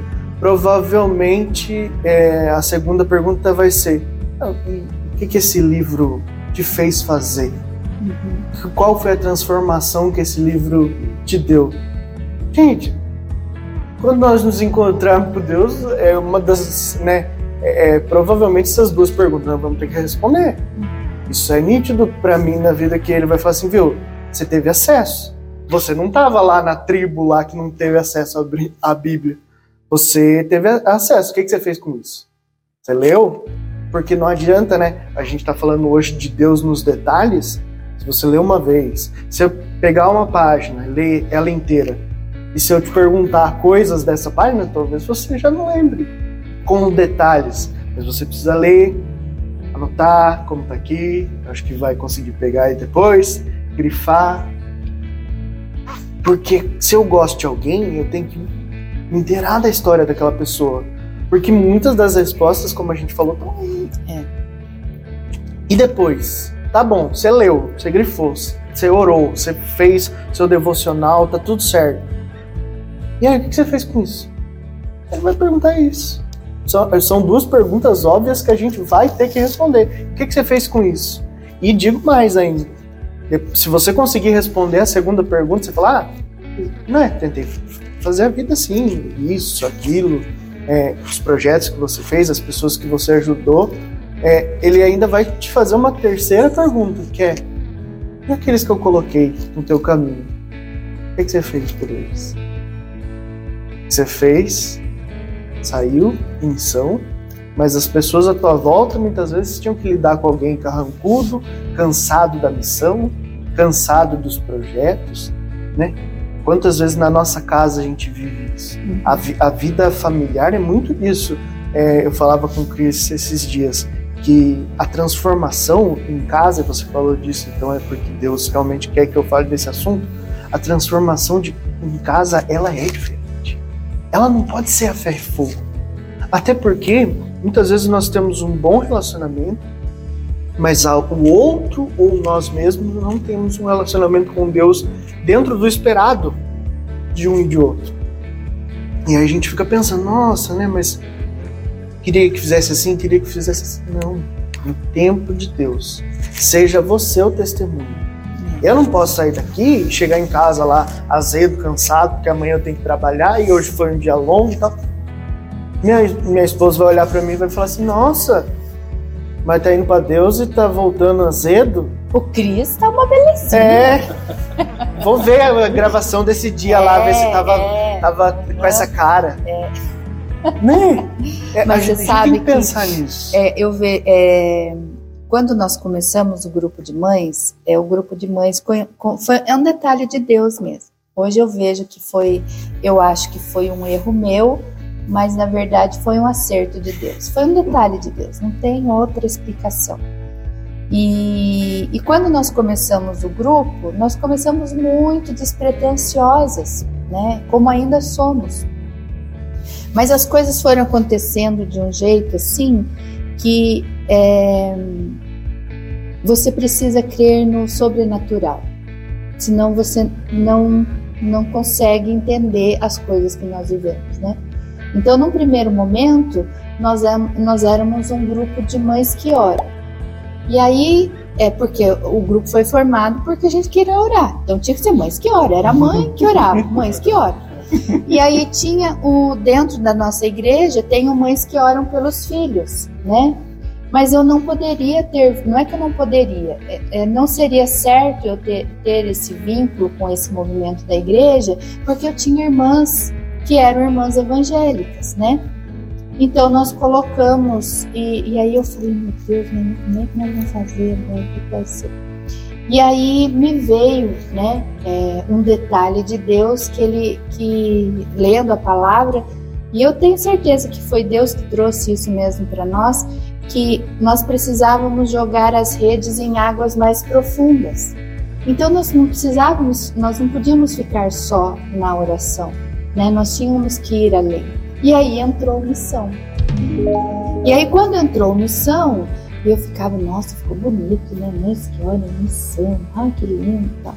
Mas aí eu ficava, nossa, meu negócio já começou a falar, como é que nós vamos? Porque orar, tudo bem, nós estamos orando, mas é a missão. Como é que vai ser a missão, né? E Deus foi tecendo as coisas. E como as coisas foram acontecendo, se vocês perguntarem para mim como, eu não sei dizer. Porque as coisas, elas literalmente se encaixavam, sabe? Tinha às vezes que acontecia uma coisa e aí a outra complementava. Aí você olhava para a cara de uma, a gente só falava, meu Deus do céu, como o Senhor é certeiro mesmo nas coisas. E as coisas iam se encaixando, né? E então eu vejo assim que quando Deus, ele vê que a gente está ali buscando esse livre acesso de contemplá-lo no jardim, ele dá aquilo que nós precisamos, sabe? Sabe aquele dia que você está no seu trabalho, que você acha que não vai dar certo, que não vai fechar o negócio, e de repente, do nada, a coisa flui e você fala, meu Deus, né? É essa sensação que eu tenho. E nós, dentro do grupo, a gente tem vivido mesmo o sobrenatural. E eu posso falar para vocês, né, com toda, de boca cheia, que eu sou uma católica, apostólica, romana, praticante, mas eu posso dizer a vocês que eu tenho vivido dentro do grupo Mães que Oram em Missão coisas que eu jamais esperaria viver, mas jamais mesmo, sabe? De situações assim onde Deus age no simples, no singelo, na leveza que é de Deus, sabe? Em situações assim, e em lugares que eu jamais esperava ter ido, e eu vejo a manifestação de Deus assim de uma forma que não tem como explicar. Tem uma música que fala, ninguém explica Deus, né? E não explica mesmo. Então, a partir do momento que você tem essa certeza de quem é Deus, do que Deus é capaz de fazer na sua vida, você não explica Deus. E esse ano, quando nós começamos a fazer, né, a nossa... Sempre, todo ano nós temos digamos assim, uma motivação, né? Esse ano a nossa motivação era família. É família. E aí nós chegamos, né, à frase de que quando você quer sair em missão, o primeiro chão que você pisa é o da sua casa. Esse é o seu primeiro chão. Então não tem como eu querer fazer missão lá na África, sendo que o chão da minha casa eu não fui missionária. E nós, enquanto mães, né, esposas, nós sabemos que não é fácil, né? É muito difícil. Você falou uma coisa muito importante, Marcos, que às vezes nós, enquanto mães, mulheres, nós temos buscado Mas nós estamos buscando assim incessantemente. Essa palavra aí. Nós estamos buscando incessantemente a palavra, estamos ali envolvidas com o Senhor, mas o meu marido não está. O meu filho não está. Então, quando eu chego transbordando Deus ali, e eu vou na expectativa de que que a pessoa vai também querer transbordar daquela porção junto comigo, às vezes a pessoa não está nem aí. E aí é o momento que você tem que ter paciência. São para velocidades diferentes, né? Milagres. Sabe? Essa é uma frase que eu gostaria muito que vocês guardassem no coração de vocês. Ter paciência para contemplar milagre. E ter paciência é esperar 1 mês, 2 meses, 1 ano, 10 anos. Eu não sei quanto tempo você está esperando, né? Eu acho que você talvez possa sentir essa experiência mais do que eu, porque se vocês já são mais velhos que as minhas filhas, né? É a mesma expectativa que eu tenho quando eu levo minhas filhas na missa. Eu não espero que elas entendam tudo que o padre está falando, mas se ela absorver uma palavra e se ao longo da semana dela ela puder praticar um pouquinho, eu acho que já está sendo feito. E é crescer na igreja, crescer em Deus, crescer em Jesus, é que vai torná-los adultos melhores. Sim. Então assim, às vezes a gente está com pressa, né, de que aquilo que eu estou sentindo, aquela roupa que eu vesti, encaixa perfeitamente no outro. E na verdade não. E só vai convencer a hora que você estiver vivendo isso. Aí seus filhos vão dizer, nossa, mas meu pai, esse tal do negócio de ir na igreja lá que ele vai, faz bem pra ele. Sim. Ele é uma pessoa diferente, é uma pessoa mudada. Porque ela vai ver, né? Ela vai ver em você. E Deus, acho que quando a gente se dispõe a evangelizar outra pessoa, a nossa parte é faça a evangelização. Leva na igreja, fala a palavra, né? Deixa a Bíblia em cima da mesa. Vai fazendo o que você acha que tem que ser feito, porque é Deus que está trabalhando.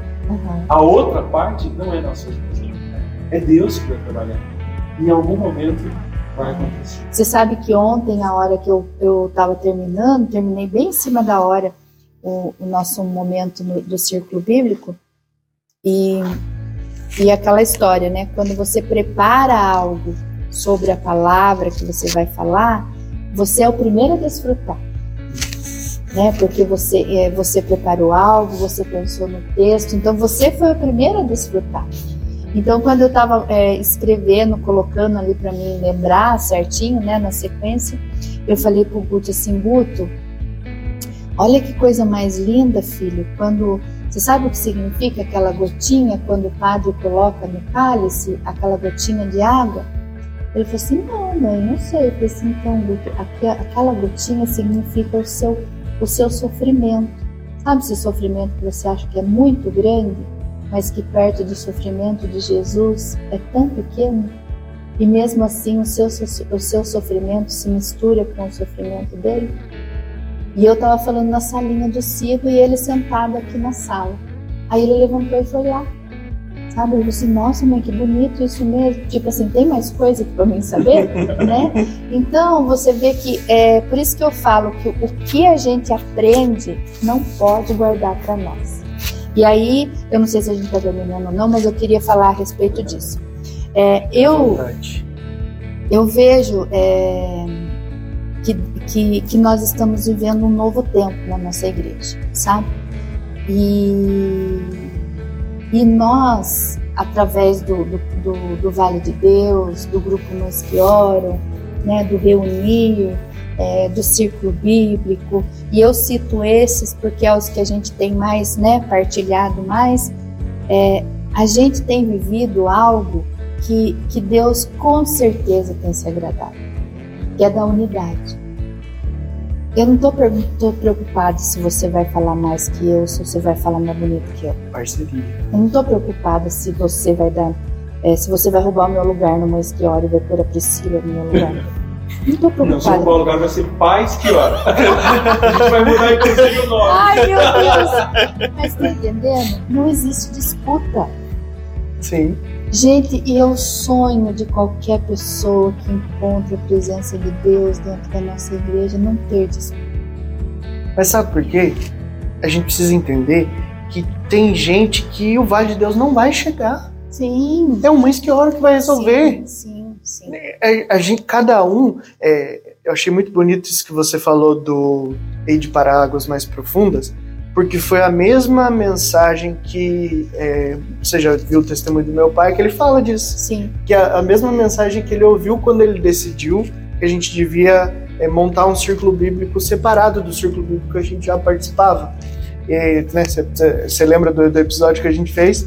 E isso é providência de Deus. Então, quer dizer, até Deus tem um manualzinho falando, não, já preciso de gente que é a Josi. Não é mais o grupo que ela está fazendo parte. Uhum. Agora ela precisa ir. A gente até gravou esses dias com o pessoal que... a Adriane lá e o André, que eles têm um projeto de célula. Eu vi. E é muito legal, porque isso tem a limitação do número de pessoas. Cresceu demais... Tem que formar liderança para formar outras coisas. Uhum. A ideia do podcast também é essa de, principalmente, eu acredito muito nisso, de ser uma vitrine desses bons projetos, para que, se um dia Deus providenciar que a gente cresça, que alguém olhe e fale assim, nossa, eu vou lá no Vale de Deus ver se tem um espaço para eu mostrar esse projeto para chegar para mais gente. A ideia é essa, para a gente se ajudar. Porque eu vejo assim, a gente que trabalha em comunidade, nós que somos católicos, mas você também que é evangélico, deve viver isso na igreja, né? Às vezes você vê que a pessoa, ela, não sei se seria essa a palavra certa, mas às vezes a pessoa tem medo que alguém ocupe o lugar dela. Se de repente chega alguém na sua igreja que você congrega lá e você vê que ela canta muito bem e você faz parte de um coral, não tenha medo da pessoa pegar o seu lugar. Ela não vai pegar o seu lugar. Ela vai juntar-se a você, né? A sua luz não vai ser ofuscada por conta dessa pessoa chegar. Muito pelo contrário, vocês vão brilhar mais juntos. Quando foi as minhas bodas de prata, eu tinha muita gente, vários coral ali da igreja que podiam me cantar, mas eu queria que fosse um coral de todo mundo junto. Como foi na época de pandemia, não deu, mas assim, pelo menos uns 4 grupos estavam ali representando. E eu queria isso, sabe? Porque sempre foi um desejo muito forte do meu coração isso, de ver as pessoas serem bem acolhidas aonde elas chegam, né? Para trazer. E dentro do grupo de mães, nós temos visto isso, que independente se a pessoa se ela tem a destreza de ficar falando muito, ou se ela fala um pouco menos, mas ela agrega para a nossa vida. Quantas vezes você deve ter passado como coordenadora, alguém te contou uma história, só você sabia, você convidou alguém para fazer a pregação e a pregação foi daquela pessoa. Então, né? Sempre maravilhoso. É muito assim, sabe, gratificante mesmo a gente ver que as pessoas estão despertando para mostrar o detalhe que ela tem de Deus nela, sabe? É nesse ponto que eu queria chegar. Você, Cris, tem um detalhe de Deus em você que precisa ser revelado. O Marcos também. Todos nós temos. Mas você precisa se permitir revelar isso, né? E agora mesmo no grupo, né? Eu vou mudar novamente de cidade. Pelo menos umas 2 pessoas perguntaram, e o grupo, como é que vai ser agora? Vai continuar. Nós fizemos agora uma reunião do Dia das Mães, que até hoje eu ainda estou impactada com o que aconteceu lá, sabe? E eu não movi um dedo. E se não fosse a pandemia, talvez você estivesse falando agora, vai ter que acabar. Porque eu não sei fazer digital, eu não sei como é que é. Então, né? Não teria nem estrutura. É o que eu estava falando para o Cris antes da gente começar a nossa conversa aqui. Essas reuniões online, elas não podem acabar mais. Tem que ser junto, um híbrido. Tem que ser junto, né? Porque eu tenho mães que estão lá em Sorocaba, eu vou lá para Santa Catarina, tem uma que mora em Florianópolis, tem uma que mora na Alemanha agora, olha que coisa chique. Que legal.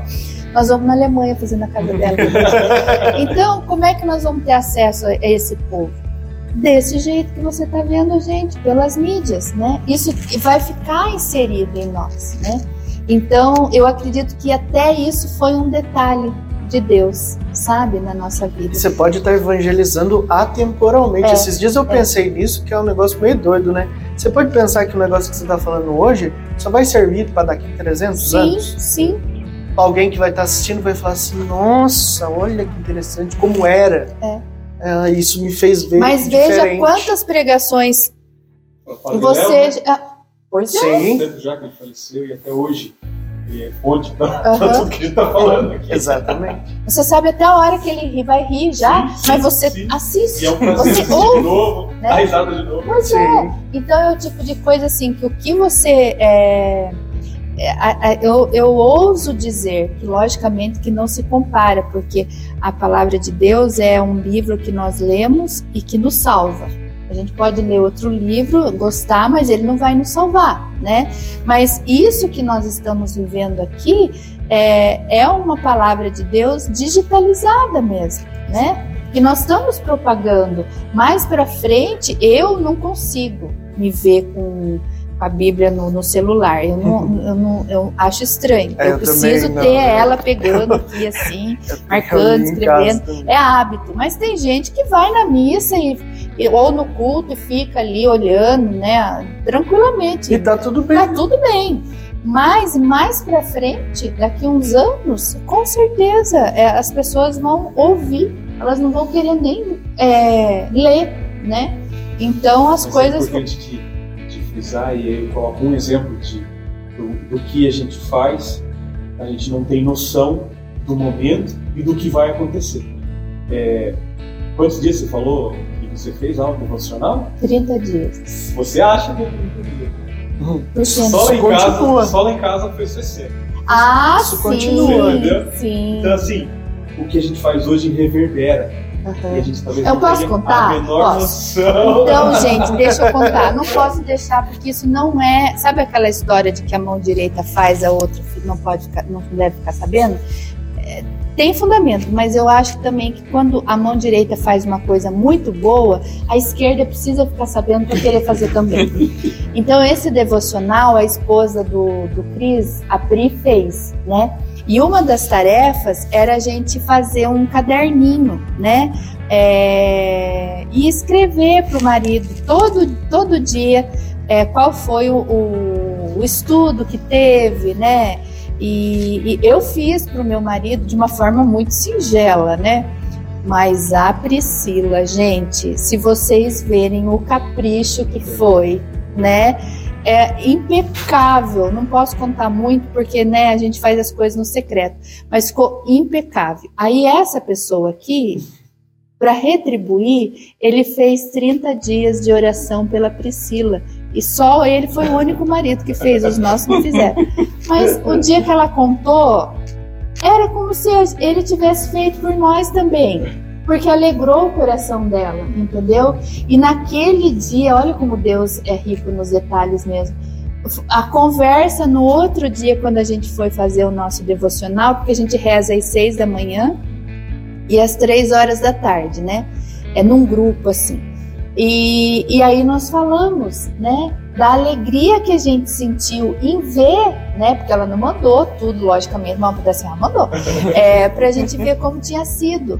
Então, não era conosco, mas era como se fosse, né? Porque a gente viu ali todo o amor, todo o zelo. Eu imaginei que ela ficou meio chateada comigo, porque vocês fizeram, né? O devocional, ela entregou, logo imediatamente vocês terminaram o devocional, ela me entregou o livro. Daí eu falei, legal, obrigado, tal, fiquei super contente. E não falei mais, né? Depois, acho que passou alguns dias, ela falou assim... Ela viu eu com o livro, né?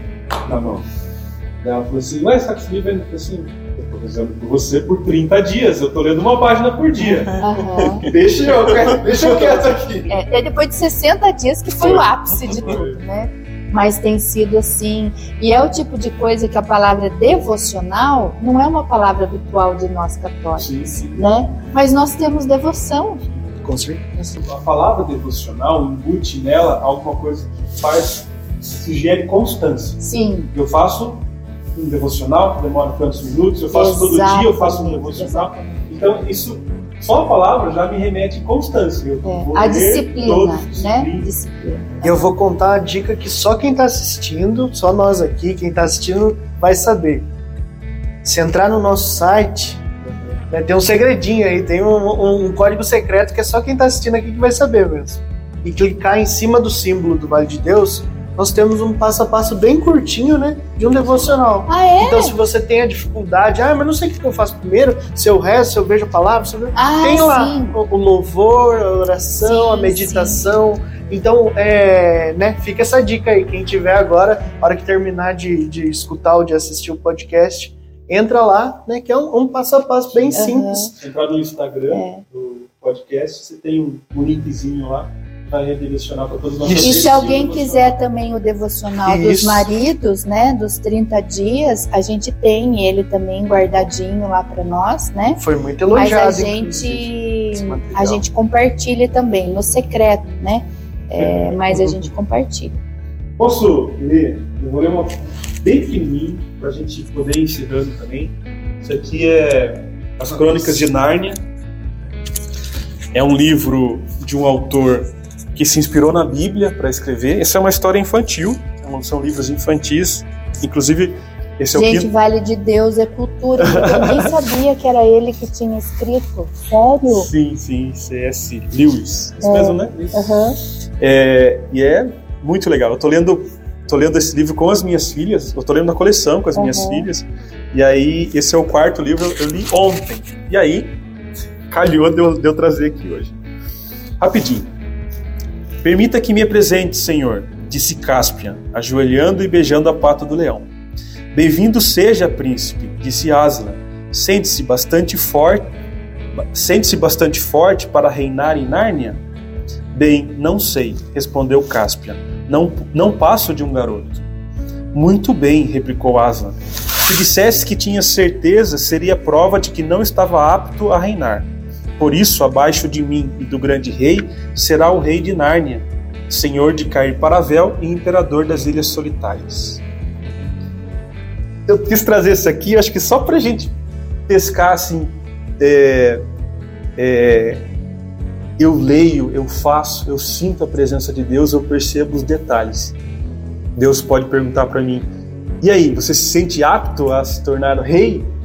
E aí se eu falo pra ele, sim, ele pode não me dar o reinado, mas se eu falo que eu preciso ainda mais, que eu não sou tão bom, que eu ainda sou um garoto, que ler a sua palavra e sentir o seu amor e o seu detalhe, ainda não são suficientes, que eu tenho que fazer ainda mais, eu acho que aí sim eu vou ser o digno. Uhum. Então é mais ou menos, eu quis trazer isso aqui só para fechar o meu entendimento, que assim, falta muito para eu ficar bom. Eu sou nada perto do que Deus preparou para mim. Eu acho que a gente tem muito a chegar, muito a fazer. O que eu tenho que fazer? Me preparar, oração, rezar ainda mais. Ler o manual de instruções, a gente falou isso, né, no último podcast. Ler o manual de instruções, porque aqui ele deixou pronto para mim. É só você ler e seguir o que está escrito aí. Não entendi? Lê de novo, faz de novo. Eu acho que quando a gente sentir que a gente tá bom, tá na hora de voltar e fazer de novo, né? E a missão que você falou, que eu acho que é a coisa que fecha perfeitamente, assim, a gente tem que estar apto, tem que estar preparado para a missão. Talvez eu não esteja, e que bom que eu não esteja, porque eu volto a me preparar. Mas eu tenho que ir, eu tenho que ser, eu tenho que buscar. Essa ideia de não se sentir preparado, né? O príncipe lá de Maquiavel tem esse conceito. E se você não tiver com paciência para ler o Maquiavel, assista o Gladiador, o Russell Crowe, que também tem uma cena que fala disso. Ele não quer liderar, ele fala assim, exatamente por isso que você deve liderar, porque você não se sente digno para isso. Deus, né, Jesus, na sua jornada, ele fez isso, ele escolheu quem se sentia digno. Os improváveis. Deu muito trabalho para Jesus. Né? Deu muito trabalho essa escolha. Se Jesus tivesse feito lá, né, vou citar só um exemplo dentro da Bíblia, mas se Jesus tivesse chegado para Nicodemos, que já era letrado, que estava propenso a aceitar a mensagem de Jesus, e falado assim, não, vem Nicodemos, teria sido muito mais fácil para Jesus, porque ele era letrado, conhecia as escrituras, sabia como é que era. Mas não, ele chamou Pedro, ele chamou João, né? Ele chamou os caras que estavam ali na beira do rio. Assim, não, é nesses que não se acham dignos que eu vou fazer o meu projeto. Isso é muito legal da gente ver, né? Às vezes a gente fica, e aí eu também já vou encerrando a minha fala, falando, nossa, eu vou esperar pro dia que tiver perfeito, daí eu gravo.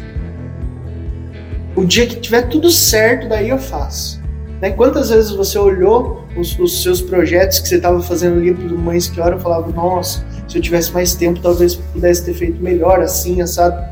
Mas você saiu do papel, foi, isso é bonito, isso Deus olha e fala assim, nossa, que legal, deu certo. Né? Muitas vezes você vai ter que cantar, parafraseando o que aconteceu comigo no Círculo Bíblico, vai ter que cantar meio desafinado. Mas é aquele jeito que Deus quer naquele dia. Deus quer teu sim, Deus quer teu caminhar. Porque se você sair perfeito, não importa para Ele. Ele quer o processo, como a Josi falou no começo. Ele quer que você entenda, quer estar com Ele.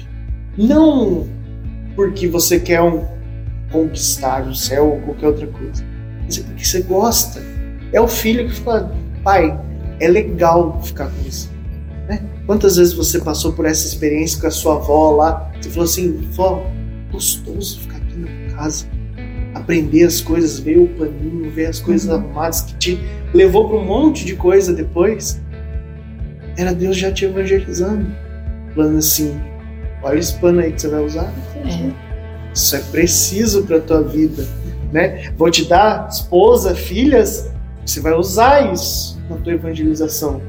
Ela, né, o quão gostoso deve ter sido para você receber essas orações, esse diário, né, sobre a tua vida, que você fala assim, nossa, nem eu parei para fazer isso, e ela parou para fazer da minha vida.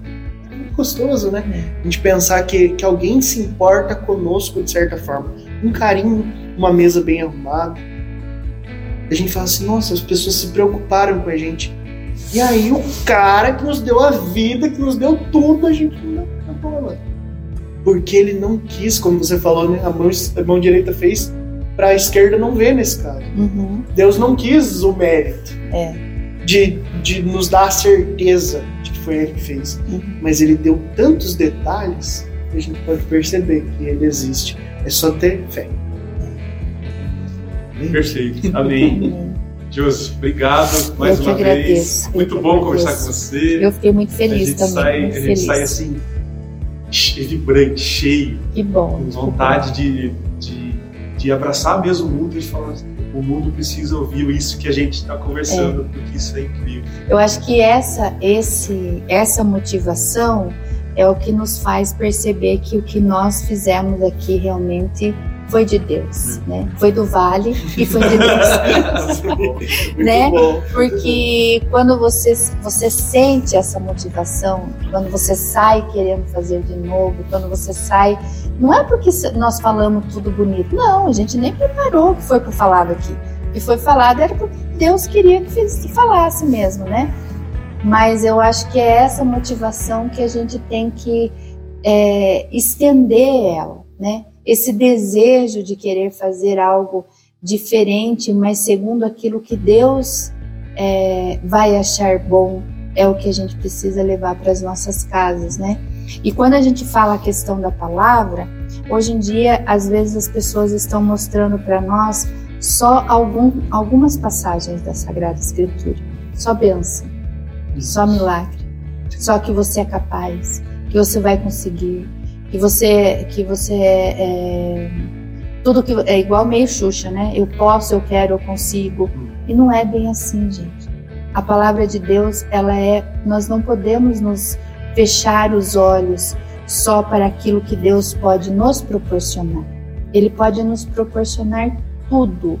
O impossível Ele pode fazer, mas nós também temos que fazer algumas coisinhas que Ele mesmo nos propõe aqui, né? Senão não tem como ter separar o joio do trigo. É tudo joio ou é tudo trigo, né? Então Deus, ele realmente, ele é maravilhoso, ele é o Deus impossível, ele é o Deus que pode restaurar tudo, curar tudo, mas ele é justo, ele é justo. E eu tenho certeza que esse detalhe nós não podemos nos esquecer, né? Da palavra por completa, né? Da palavra por inteira. E para nós encerrarmos também, né, a minha parte, eu queria pedir, né, dizer a você, né, que é mãe, que é pai, que é filho, que aonde quer que esteja, que você esteja ouvindo esse momento de encerramento, né, essa nossa fala, você se atente aos detalhes da sua casa, né, se atente aos detalhes da sua mãe, se atente à forma com que a sua mãe tem cuidado de você, a comidinha simples que ela faz, a comidinha que ela esquenta para você, o jeito que ela passa a sua roupa. Se atente a isso e se atente também às dores da sua mãe. Muitas vezes a sua mãe tem vivido entristecida e calada e não tem ninguém para contar. Se atente ao trabalho do seu pai, ao quanto ele tem cuidado de vocês, do jeito dele, né, ao horário que ele levanta para trabalhar, ao horário que ele volta. Se atente à mão do seu pai, à mão calejada, à mão judiada, e se atente ao seu filho também. Gaste mais tempo com o seu filho, desfrute mais tempo com o seu filho. Porque às vezes o seu filho fica tanto tempo lá no celular porque não tem também um pouco da sua presença, né? Então chame ele para conversar, pergunte um pouco de como está indo na escola, como que está no trabalho, se faça presente, se faça pertencente, né? E faça realmente da sua casa um lar, não um dormitório, onde você vai só para dormir ou só para comer, né? Sua casa não é um hotel, é um lar. Tchau, pessoal, fiquem com Deus. Agora não vão comer, né? Obrigado, pessoal. Compartilhe esse conteúdo com mais pessoas, leva aí para sua família. Muito obrigado, um grande abraço para vocês. Tchau, tchau. Fiquem com Deus, até mais.